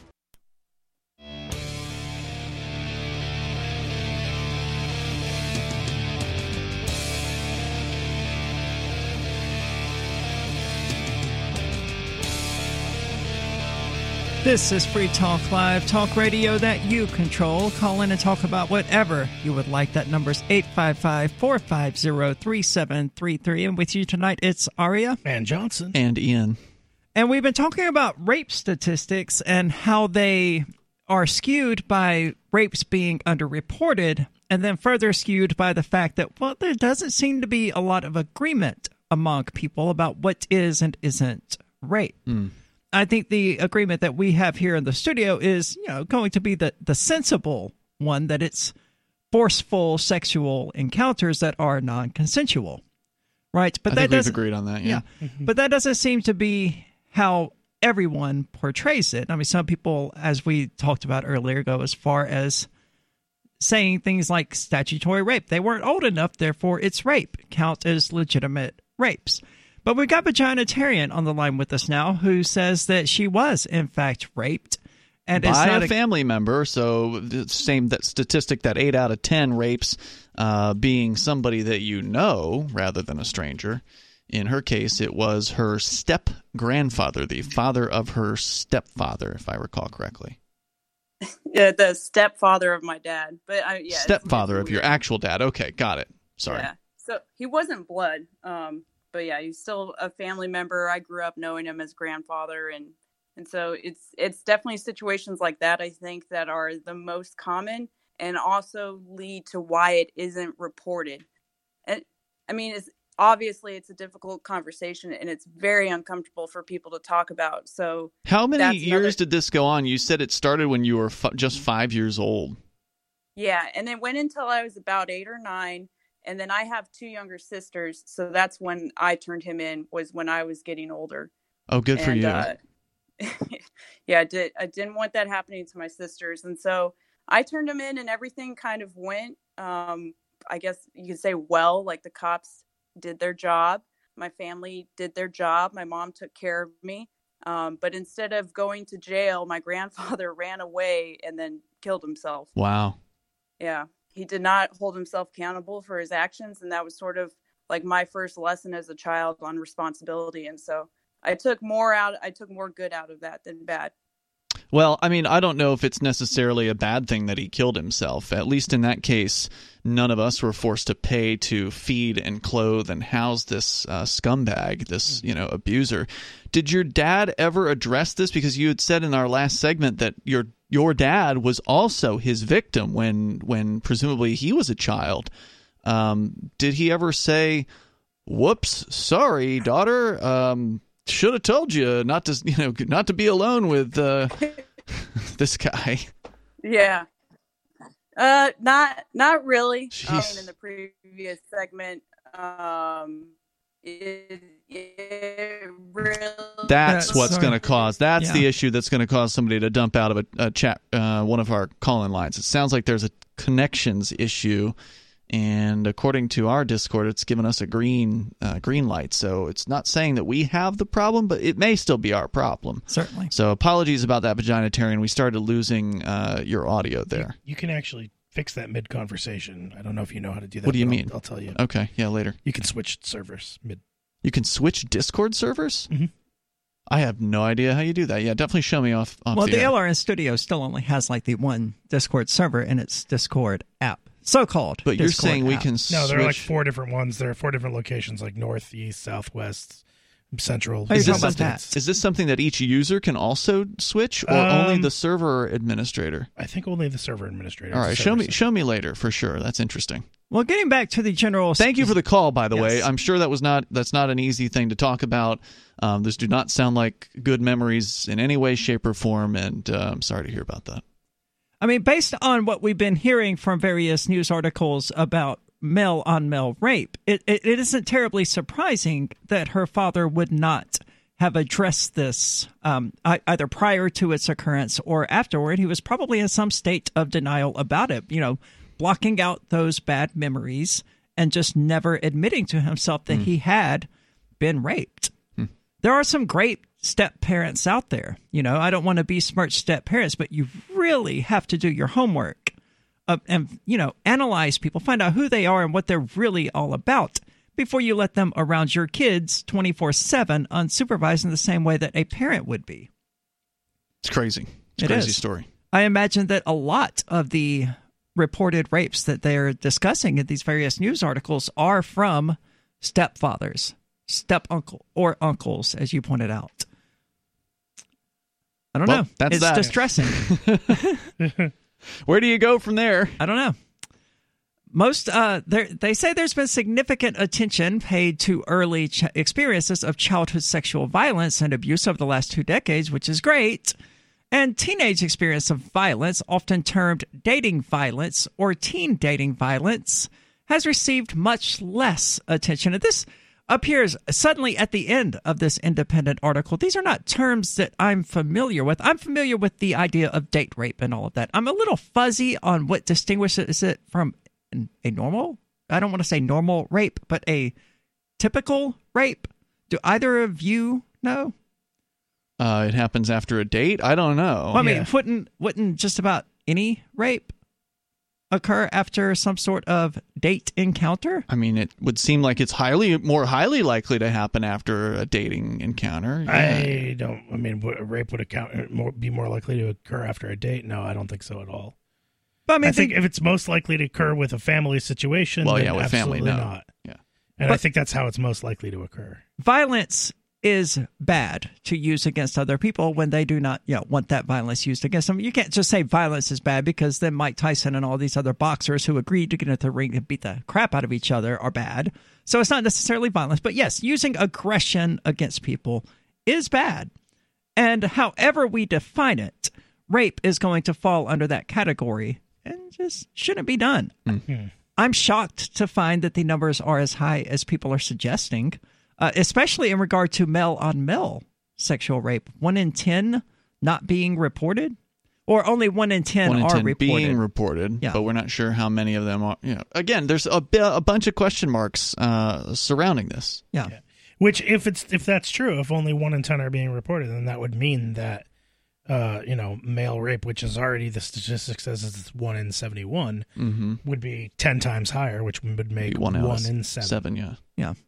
which is not that far off from the one in five. But No, then but again, what, you know, how do you define it, right? Like, uh, I fooled around with my neighbor when I was uh, probably like 10, and uh, I define that as consensual activity. Other people insist I was taken advantage of and that I was raped. Well, I other don't see it people that are, way. are stupid. I mean, you know whether or not you were raped. That's what I think. and if I you say you weren't, if it was fun, it wasn't rape. I don't know if I would go that far. Yeah, I think it's generally. I mean, I don't. I can't speak from experience because thankfully I've not been raped. Um, but that doesn't sound like a fun thing. You have a point. Yeah, Um. Okay. So okay, fine. If it was fun, it wasn't rape. that's that's just one you know factor. I still don't know if I want to say that so definitively though, because I just know somebody's going to be out there. Are you saying X or Y or you know something that we didn't Are you actually saying say? you can't have fun while being raped?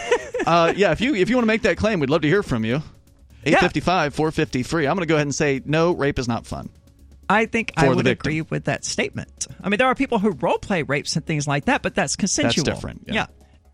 Do you have a crypto wealth advisor or coach? If so, has your cryptocurrency advisor been investing in technology stocks for over 20 years? Have they left the corporate world and retired? Or are they still trying to make a weekly paycheck? Have they produced six figure results for their customers in the past 30 days? And very importantly, are they a member of the Digital Currency Council? Seth Maniscalco is the founder of Crypto Wealth Coach and CryptoWealthCoach.com. Seth invested in his first Roth IRA at 19 years old while living abroad and has been investing in Wall Street and technology for over 20 years with experience in all the money markets. By comparison, so many of these so called crypto gurus have barely been alive for 20 years. Seth has not only experienced personal success from his own investments in crypto, he has also helped his clients earn six and seven figure incomes, including helping investors make over three quarters of a million dollars in EOS in 90 days and 1,225% in only five and a half months with Chainlink. Seth has help for the small do it yourself guy on up to crypto whales. Increase your wealth. Visit CryptoWealthCoach.com.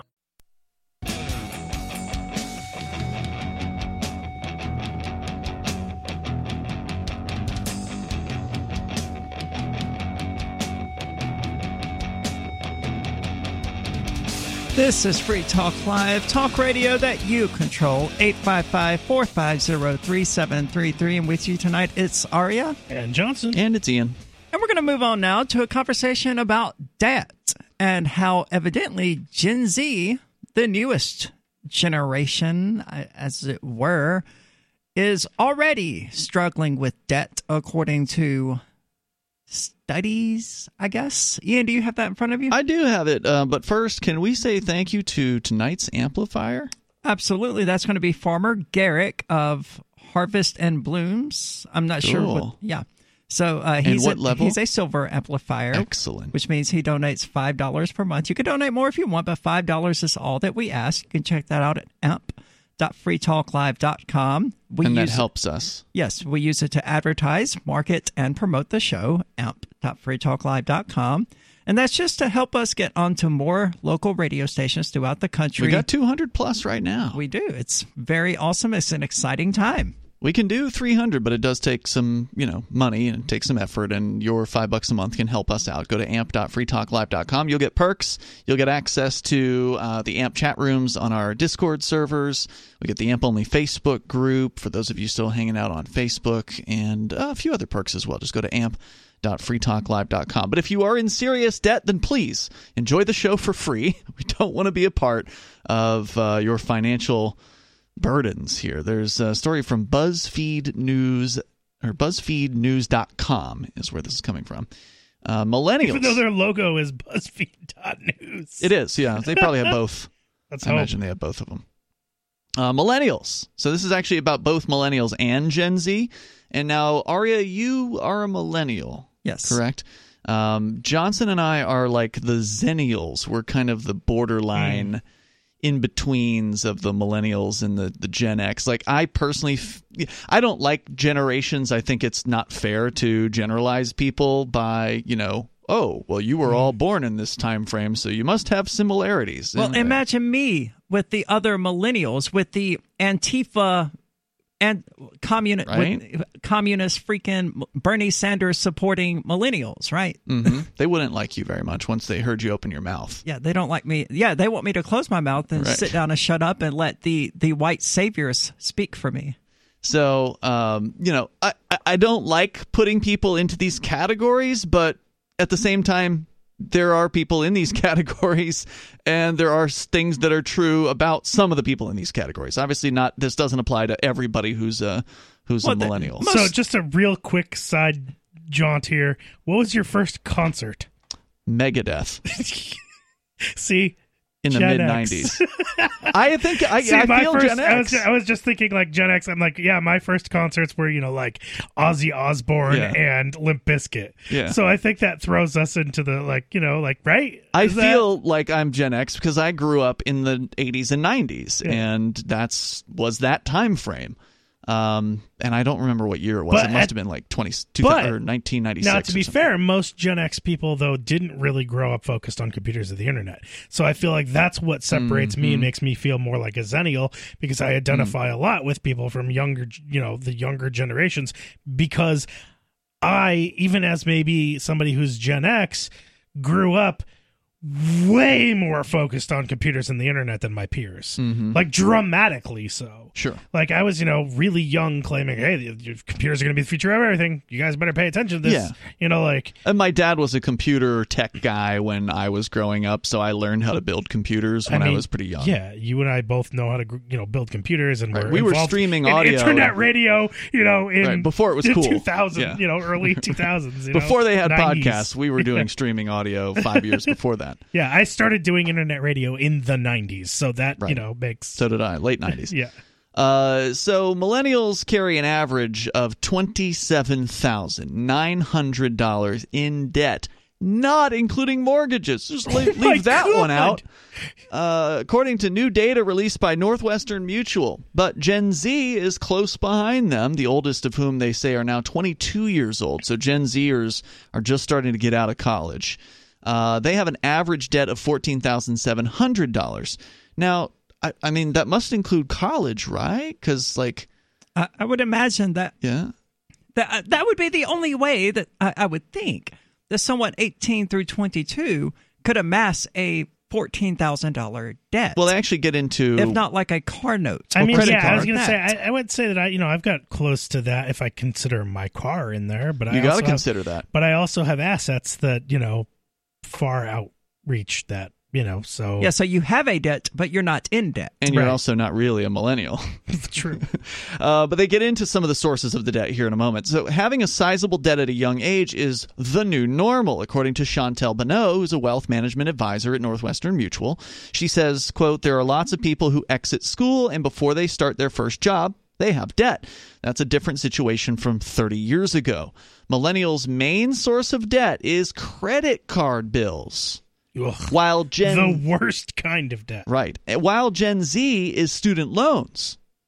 In a previous poll by creditcards.com, 40% of millennials said the top reason they carry a credit card balance was daily expenses such as groceries, childcare, and utilities. That right there, that's how you build up a $24,000 debt or whatever it was that said that millennials had. 27900 Yeah. yeah. That, that, that's how you do it, using it for daily expenses. If you don't have the money for it, then you don't need to buy it. That's right. Put it on your credit card when you don't have the money for it, how are you going to pay that credit card? You're not that you're going to pay minimum payments. Yeah, you're going to pay the minimum payments, and you're going to be under that for the rest of your life. One of the biggest things that I've, I advise millennials to do uh, that I think is is a huge thing is to make sure that in your bank account that you don't consider zero dollars in your bank account zero dollars. You need to redefine zero. What do you mean by that? Okay, so uh, what I mean is that you should have a number in your bank account that is always increasing, right? Mm. That is what you consider to be zero. So right, let's say five hundred dollars yeah. or thousand dollars. Consider that to be zero. So if you have it, and, and, in, in a lot of cases, you know, I've seen you know people who have savings accounts, right? And it's like, oh, you have this savings account. Okay, great. You're getting this piddly interest rate, but then you're getting you're letting your main account fall to zero and then getting a $35 transaction fee or ATM or whatever the, yeah. the fee is.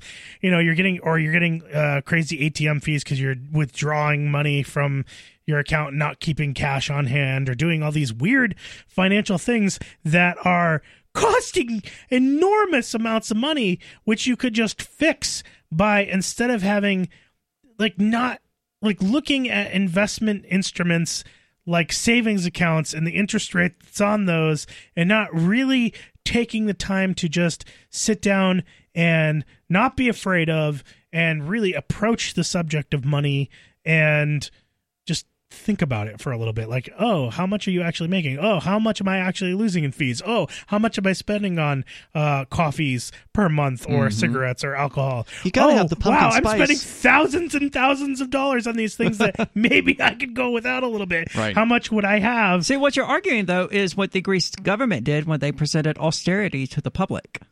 They Sure. were like, oh, you just have to lower your standard of living. And, you know, there's a lot of truth to that. I agree entirely. The issue here isn't that people aren't making enough money, it's that their expenses are too high. That's right. But it's hard to present that Yeah, without and a lot sounding callous. like, oh, well, just quit smoking, quit drinking, quit having friends, quit going out with people. That's callous. I've, I've heard people also it disregards the human element. I, I've also heard heard a millennial accountant I won't name who uh, has specifically uh, said like attacked the idea that not uh, not going out and buying that coffee will make any difference. And like, oh, that coffee, like, oh, it's medical bills, and oh, this other debt, and all these other things that are causing debts. But you think that the having not having this coffee will make an impact? Well, actually, Wait, you're saying the accountant was saying go have the coffee? yeah, go have the coffee. Don't worry about it. That's not really going to make that kind of a difference, and it's ridiculous. gonna make a and huge it's ridiculous to say that it won't make a difference. I have to agree with the accountant here because somebody who's impulsive enough to spend like the last four dollars they have on a cup of coffee is just going to find somewhere else to spend it if they don't. I mean, that's what people who live in poverty but, do. but it's that mentality that is the That's problem. what needs to change. Right. Yeah. And and the only way you're going to change that is through will the willpower of deciding Yeah. that you need to change your habits and But sticking that to habit alone, if invested, could become a fairly substantial sum of money in a fairly short amount of time. 855 more about it. 450 3733.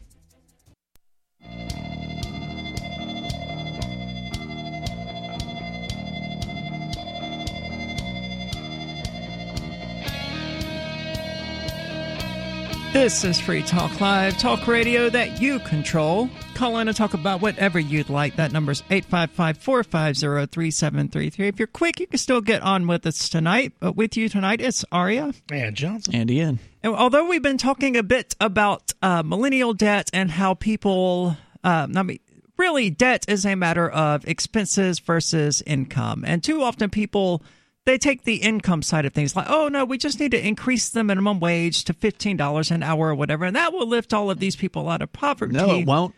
No, because their spending habits are to spend what they earn, so they'll just spend more. Yeah, I'm from a family of these people in Mississippi. I've watched Mm-hmm. them do it my entire life. It doesn't matter. They could make twenty thousand dollars a month. They'll They're going 30. to spend it every single time. But let's go into the phones. We got the Liberty Well, advisor. Johnson had something I think Oh, to, yeah, to just add in. just real quick, I wanted to drop in because we had said the thing about the coffee, and um, you know, like so. Let's say you're a 20 year old, you know, you're a millennial, you're you're having a co- cup of coffee a day, and you think, oh, coffee can't make any difference. So let's break it down according to this uh, thing I found on Noteworthy.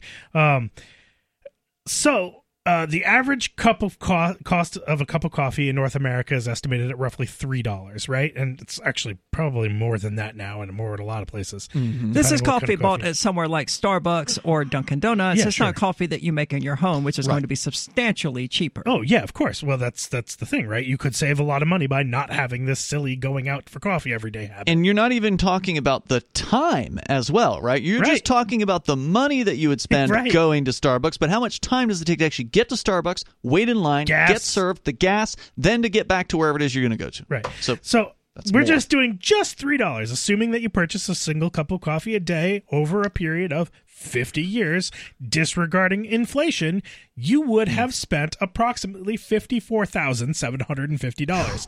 Doesn't sound too bad, does it? no, that's that sounds pretty payment. bad. That's a down payment on your house. over 50 years though it's really you know that's not it's not necessarily that bad but now let's compare that with the opportunity cost of investing $3 or $21 weekly which is a pretty moderate amount to be Mhm. investing. Well, this is also going to have to assume that the stocks or whatever you're investing in are going to actually hang around. Sure. So and are says- going to be successful. But but there are plenty of index funds and things like that where you can generally get the average market return, and that's what this is.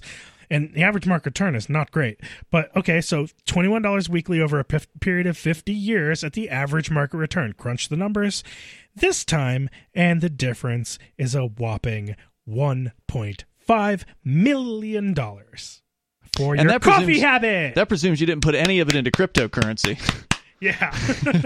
then you may be talking about a, a billion dollars or something like that.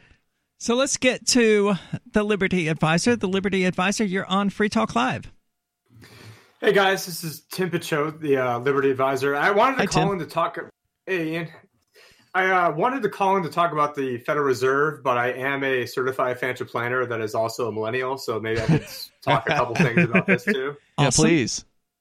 So just by coincidence, I uh, so I'm getting ready. I'm doing all my compliance for my website, so that way I can uh, start advertising with you guys. And part of that was I have a website called millennialinvestorblog.com that I need to take down, and I actually just sent my website guy a message to take it down. So if you want to go to it right now, it's probably gonna be taken down tomorrow because I there's some compliance. It's tied to my old company, anyways. Sorry, podcast Uh, listeners.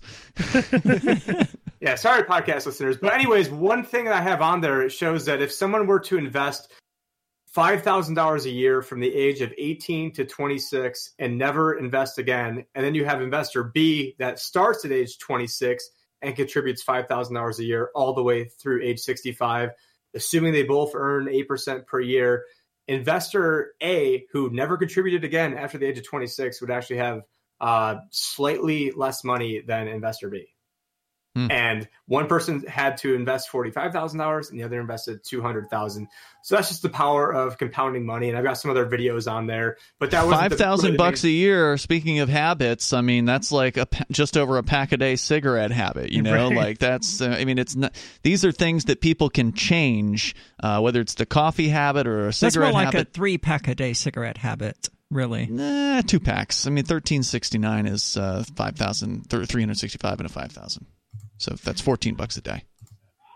Okay. Yeah, that was just sort of a coincidence that I just uh, that I logged on, and that's what you guys were talking about because I wasn't listening earlier. But what I did want to talk about was the Federal Reserve this morning had to inject fifty three billion dollars into the market, and what happened Whoa. last night is that the banks were paying up to ten percent to borrow money overnight last night. And the very first time uh, Ian ever interviewed me at Anarchapulco in 2018, uh, within two minutes of the interview, I said the big thing to watch out for, and just to preface this, is that I think the market should be setting interest rates. There shouldn't even be a Federal Reserve. I think we're all on the same page with that. But eventually, I said the, the trigger was going to be when the Federal Reserve lost control, where it doesn't matter that they have a 2% Fed funds rate if the market is dictating 8% or 10%. So what happened this morning is is that there was companies that were paying banks that were paying 10% last night to borrow money overnight. Now, which what, is- precip- What what caused this to happen? What was the catalyst that caused these businesses to just suddenly need money so desperately that they were willing to pay that sort of interest rate? It's still sort of up in the air because it only happened this morning, but the speculation is that there was some of these big banks and institutions that were on the wrong side of the oil trade. So what they were so when oil went up, shot up 20% over the weekend, if you were uh, short oil and all of a sudden uh, you know you were highly leveraged up to the hilt and now all of a sudden you had to come up with a whole bunch of money to meet your reserve requirements, you're willing to pay whatever it takes to meet those requirements because otherwise you can go out of business. So backing things up, the banks are required to keep a certain amount of money on hand overnight. Some banks have more and they lend it back. Other banks have less and then they need to borrow some money. Generally speaking, you don't want to go to the Federal Reserve, at least before 2008, because it was seen as a big no-no. Now, in a post 2008 world, sort of all of that has gone to you know what. And uh, last night, there was companies that were willing to pay banks that were willing to pay eight to ten percent in order to meet the reserve requirements. And the only reason they were willing to do that is because they had to do that. So if you can only borrow money at eight percent, that's the cheapest money you're going to get. And so this morning, the Fed came in with over fifty-three billion dollars.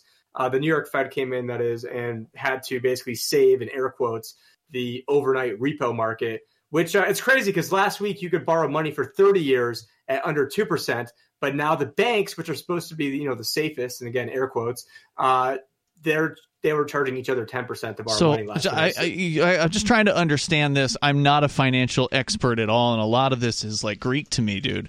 Um, you're saying that these banks are they are required because they're essentially franchises of the Federal Reserve to borrow a certain amount of money to have on hand. If they don't have it, they have to borrow it from the Federal Reserve, and they just got jacked on the rates from two percent going up to like eight or ten percent. Well, they don't. Ha- well, the thing is, borrowing from the Federal Reserve is like the last thing a lot of these banks want to do because it Mhm. puts a big stigma on them. So what they do is they borrow money from each From other, each other. Oh, which okay. gen- which generally is the same rate as the Fed funds rate or about that. But last night there was a big liquidity event, which was probably isn't that like the definition of a circle jerk? Sounds like it. Yeah. But now, does Yeah, this no, mean it's, that? it's, it's craziness? but Yeah, are you saying though that this is going to mean higher uh, interest rates for the consumer if they go in and get a loan this week or next week or something like like? How does this shake out for the average person? Well, what this means on a longer time horizon, yeah, I mean, in the short term, yes, but with the Fed stepping in and basically manipulating the market, what this means is that the quantitative easing is about to start back up. About two, Oh, two weeks ago, the Fed's funds, uh, the Federal Reserve balance sheet actually increased. And so last year, I was I was screaming. I mean, really, the last two years. The, I mean, as of October, last October, the Fed was thinking that they were going to be selling fifty billion dollars a month off their balance sheet, and they were telling us everything was going to be great. And now, not only are they not selling fifty billion dollars a month, they're borrowing. They they injected fifty three billion dollars in one day, not over a month, in one day. and that's so printing what- money. You're saying when when you say they injected fifty three billion dollars, you mean they increased the money supply by fifty three billion dollars in one day? Yeah, I mean, more, I mean, more or less. Yeah, I mean, that's just like, kind of like the cliff notes of it. But yeah, well, that's it's what we got to have, man. I'm not a financial uh, advisor, and I'm sure many of our audience uh, isn't either. So the more that we can break this down to be as understandable as possible, uh, I feel like I might have some grasp on what you just told us at this point. uh, but I'm still, uh, you know, I don't really All know. the more reason to use short version is cryptocurrency. The Fed's going to print more money. The Yeah. Fed's going to print more money, and this is only the beginning. Uh, is the cliff note? So you're saying look out um, if you're in dollars, maybe put some uh, something into some precious metals, maybe put something into uh, cryptocurrencies. You just muted him, so he can't answer that question. Um, but presumably that's what he's saying. Thank you for the call, uh, Tim Picciott. He's the Liberty Advisor, and we'll look forward to hearing from you again. Very cool. I hope you enjoyed the show. Be sure to check out the website, which you can find at freetalklive.com. It's got archives going back 10 years, as he was saying earlier, before podcasting was even a thing. So go check that out. Again, that's freetalklive.com. And we'll be back same time tomorrow, same night, same time, all seven nights a week. You're not a wild animal, and you shouldn't be tagged and tracked like one. Where you go and what you do every minute of the day, tracked and recorded by your mobile phone, is often more revealing than your browser history. And tech companies make a fortune selling your location history without your consent. GoDark bags prevent location tracking and protect your privacy by instantly blocking all cell phone, GPS, and Wi Fi signals to your mobile device. Plus, they're durable, water resistant, and built for a lifetime of protection. Visit GoDarkbags.com forward slash FTL. That's GoDarkbags.com forward slash FTL.